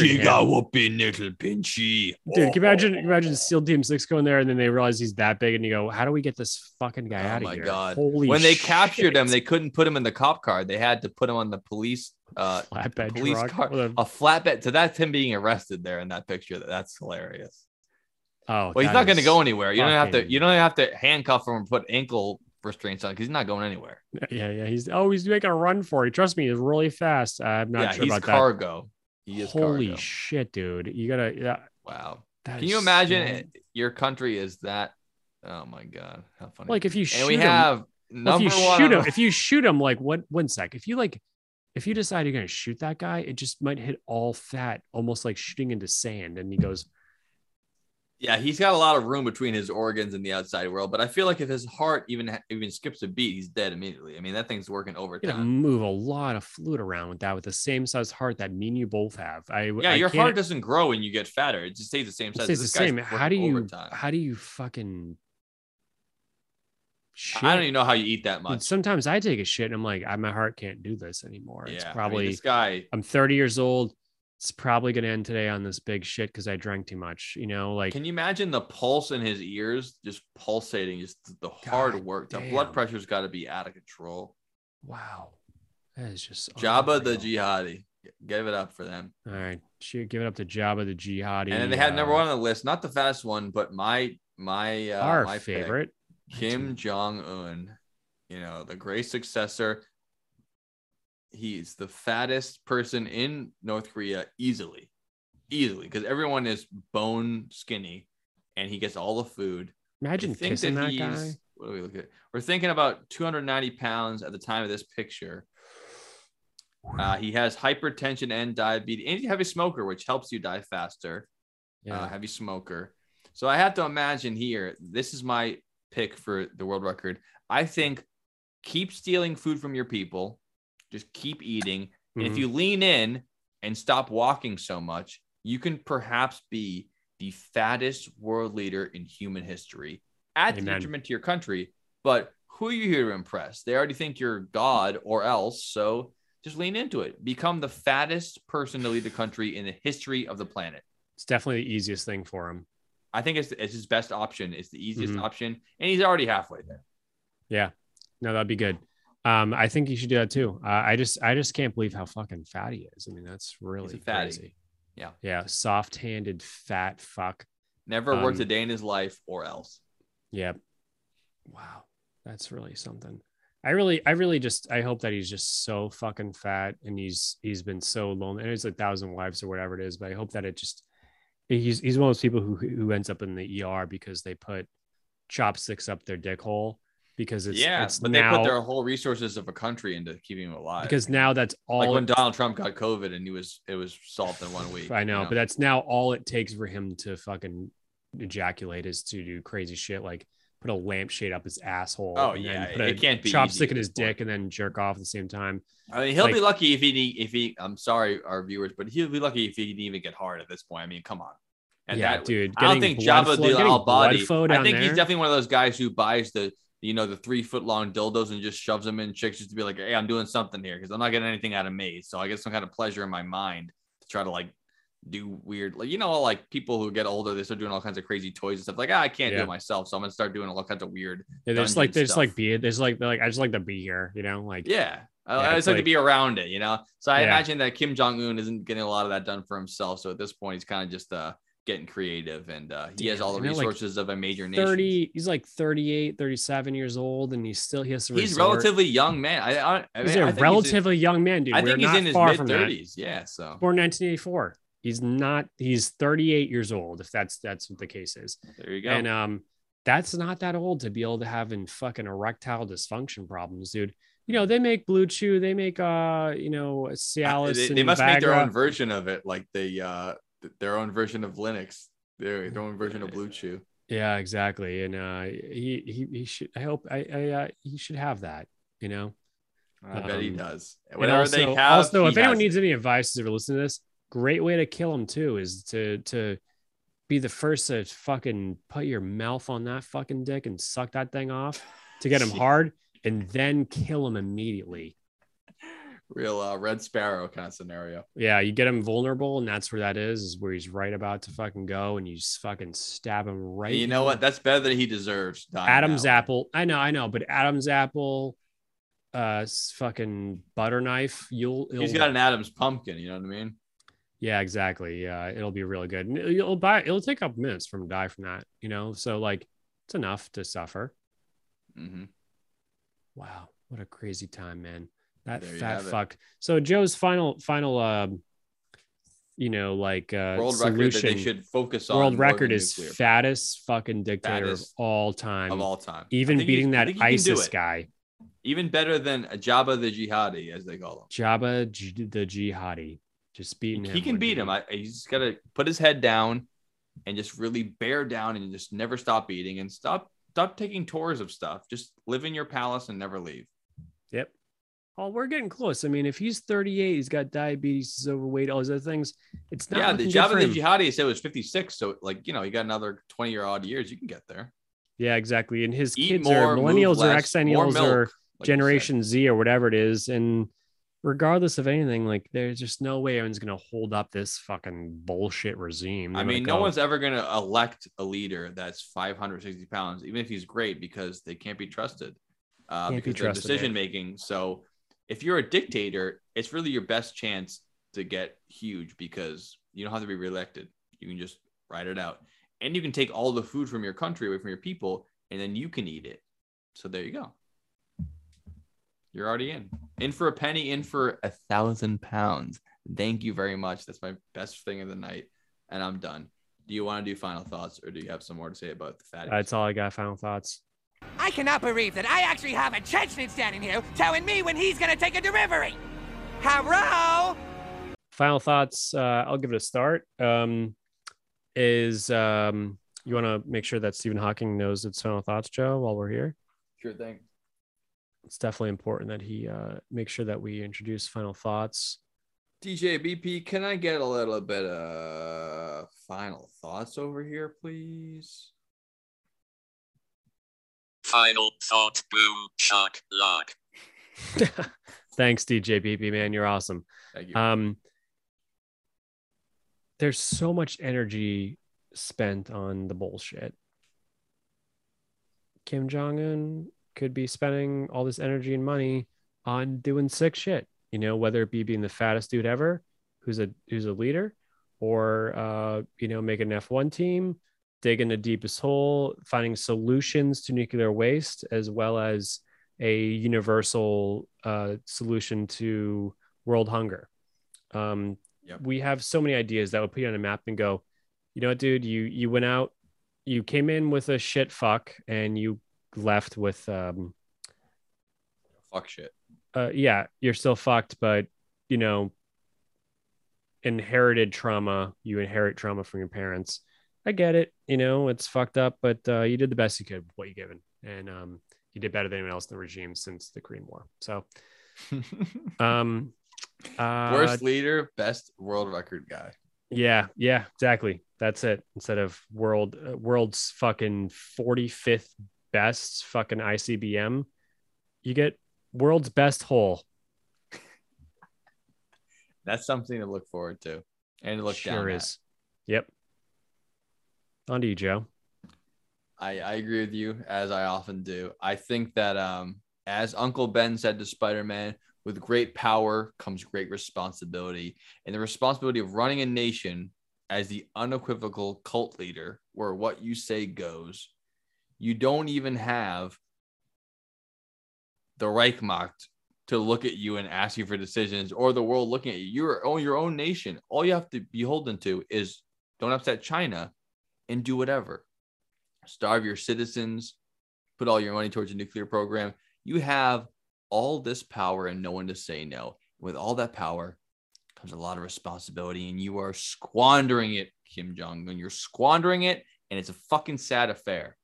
Not only is it sad to the people who live in your nation, but more importantly, it's sad to us to see what you're wasting all this opportunity with. If we even had half of the power and responsibility that you had, we'd be launching cars in outer space. We'd be digging deep holes. We'd be organizing the biggest game of human dominoes of all time, and we'd be winning F1 championships at the very least. So I think it's not too much to ask that you take all this and parlay it into something memorable, because you are in danger of being the last shittiest dictator of one of the worst countries on the planet, which is a pretty bad spot in history. I mean, look at the company you keep. We're looking at Idi Amin. We're looking at Jabba the Jihadi. I mean, they're not famous for anything good. They're famous for really shitty stuff, and really they suck really hard. But you could be something more than that. Turn this thing around. Focus on something more specific. Whether you have to, you know, put all your money in to build the biggest concrete yo-yo of all time, or I don't know, anything but what you're doing. It's the same thesis we've had the whole time. Don't be the 45th best at something everyone else has already done before you and try to copy them. Find your own lane, become the best at something you're good at, whether that's being fat or whether it's inventing a new slingshot that shoots pies across the Pacific Ocean. I don't know what it is. It's not my job to come up with everything. Punkin' chunkin', dude. He could do the best punkin' chunkin'. Yeah, we're only doing a podcast. We come up with 100 ideas today. You can do better than that. All your subordinates that their job is to suck you off can do better than that. So basically, figure something out here. And all we're asking is that you take your great power and you use your great responsibility and make hay while the sun's shining. Is that too much to ask? Selfish prick. Yeah, I don't think so. And a final thoughts on that is that it's going to take a little bit of massaging in the way of when it comes to China. I'm sure there's a lot of massaging going on. Have to find the line by asking for forgiveness, not for permission. Right. Because they're not going to come there. What do you think they're going to do? Fucking attack you? I think China's going to all of a sudden start attacking fucking North Korea. They're not going to do that. Yeah. Because you give a resource. South Korea is America, you go, hey, we fucking did it. So, we did the biggest punkin' chunkin' and we used your money to do it. So, fucking shoot us. And they go, okay, well, we're not going to do that because no one wants to start wars. Right. So you have to do these things and ask for forgiveness, not permission. If you ask for permission from China, they're not going to give it to you. But if you ask for forgiveness, they go, oh, well, we won't let this happen again. And you do it again. And you do it again. It's just how it goes. Exactly right. Yeah. Just like Russia, you don't ask for permission to invade Ukraine. Just invade Ukraine, and then people get pissed off. And what are they going to do? Yeah, exactly. Just chuck that pumpkin to Hawaii from North Korea, and then ask for forgiveness later. That's how you're gonna have to do it, Kim Jong-un, dude. We know we're like the same age as you, bro. It's gonna be all right. Yep. So, on the note, that's final thoughts from the Dylan Joe. One of our most sporadic episodes, but so weird and fun and cool. So weird, fun, and more are just in the fucking pipeline, like you wouldn't believe. We gave a hint earlier today. But we're sorry we took such a long break off, but we're going to try to tighten it up a little bit. But yeah, we both are people. Yeah. Things happen. And it's coming right from the basement. It's coming from the basement. It's a mentality. The basement. It's a state of mind.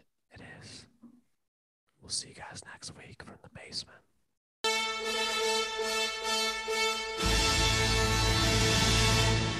Fuck you, Kim Jong-un. I hope you die. You're a piece of shit.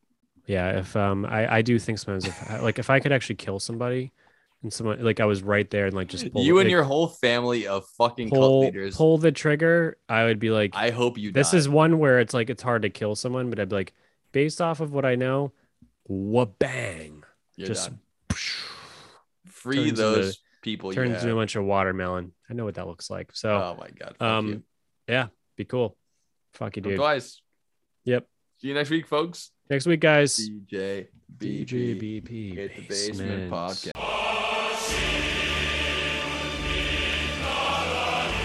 This is a basement podcast.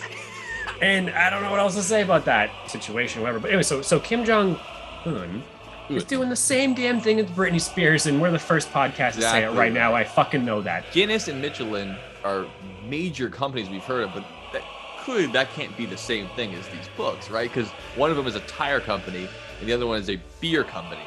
That's where you're wrong. They are those ones you're thinking of. No Michelin way. Michelin star restaurants are rated. What do they call those people? Not regulars, but like I think he's a regular. Yeah. No, he's a regular, but there's another name for someone who's like officially on payroll. Yeah, he's a paid regular. Breaking news: North Korea actually pretty cool. Yeah, exactly. Now, absinthe is not to be messed around with. I did throw up violently for like an entire night on Monday. And because I had three minutes. That he is not only the fattest president of all time, he got stuck in the tub. He's fatty. Hell yeah. My list. Classic not knowing what you're recommending until you're looking it up right now. No, because it just showed up on my fucking ads. That's why I'm saying it. Because I was looking up the Hindenburg, and all of a sudden it's like, Hindenburg, Titanic of the sky. It's like, a little different, because one was covered in swastikas, so it's not the same at all, actually. You know, like, it's a little different. It's okay. But just as far as alcohol consumption goes, your boy Dylan's a fucking tank. You fucking pussies can't handle that. Don't act like he's Manhattan. No. If it was most of you folks, you would be on the fucking floor an hour earlier. So don't act like you can't. I am honored. It also says, during his first game ever of horse, he dunked a basketball so hard it scared the AIDS out of Magic Johnson.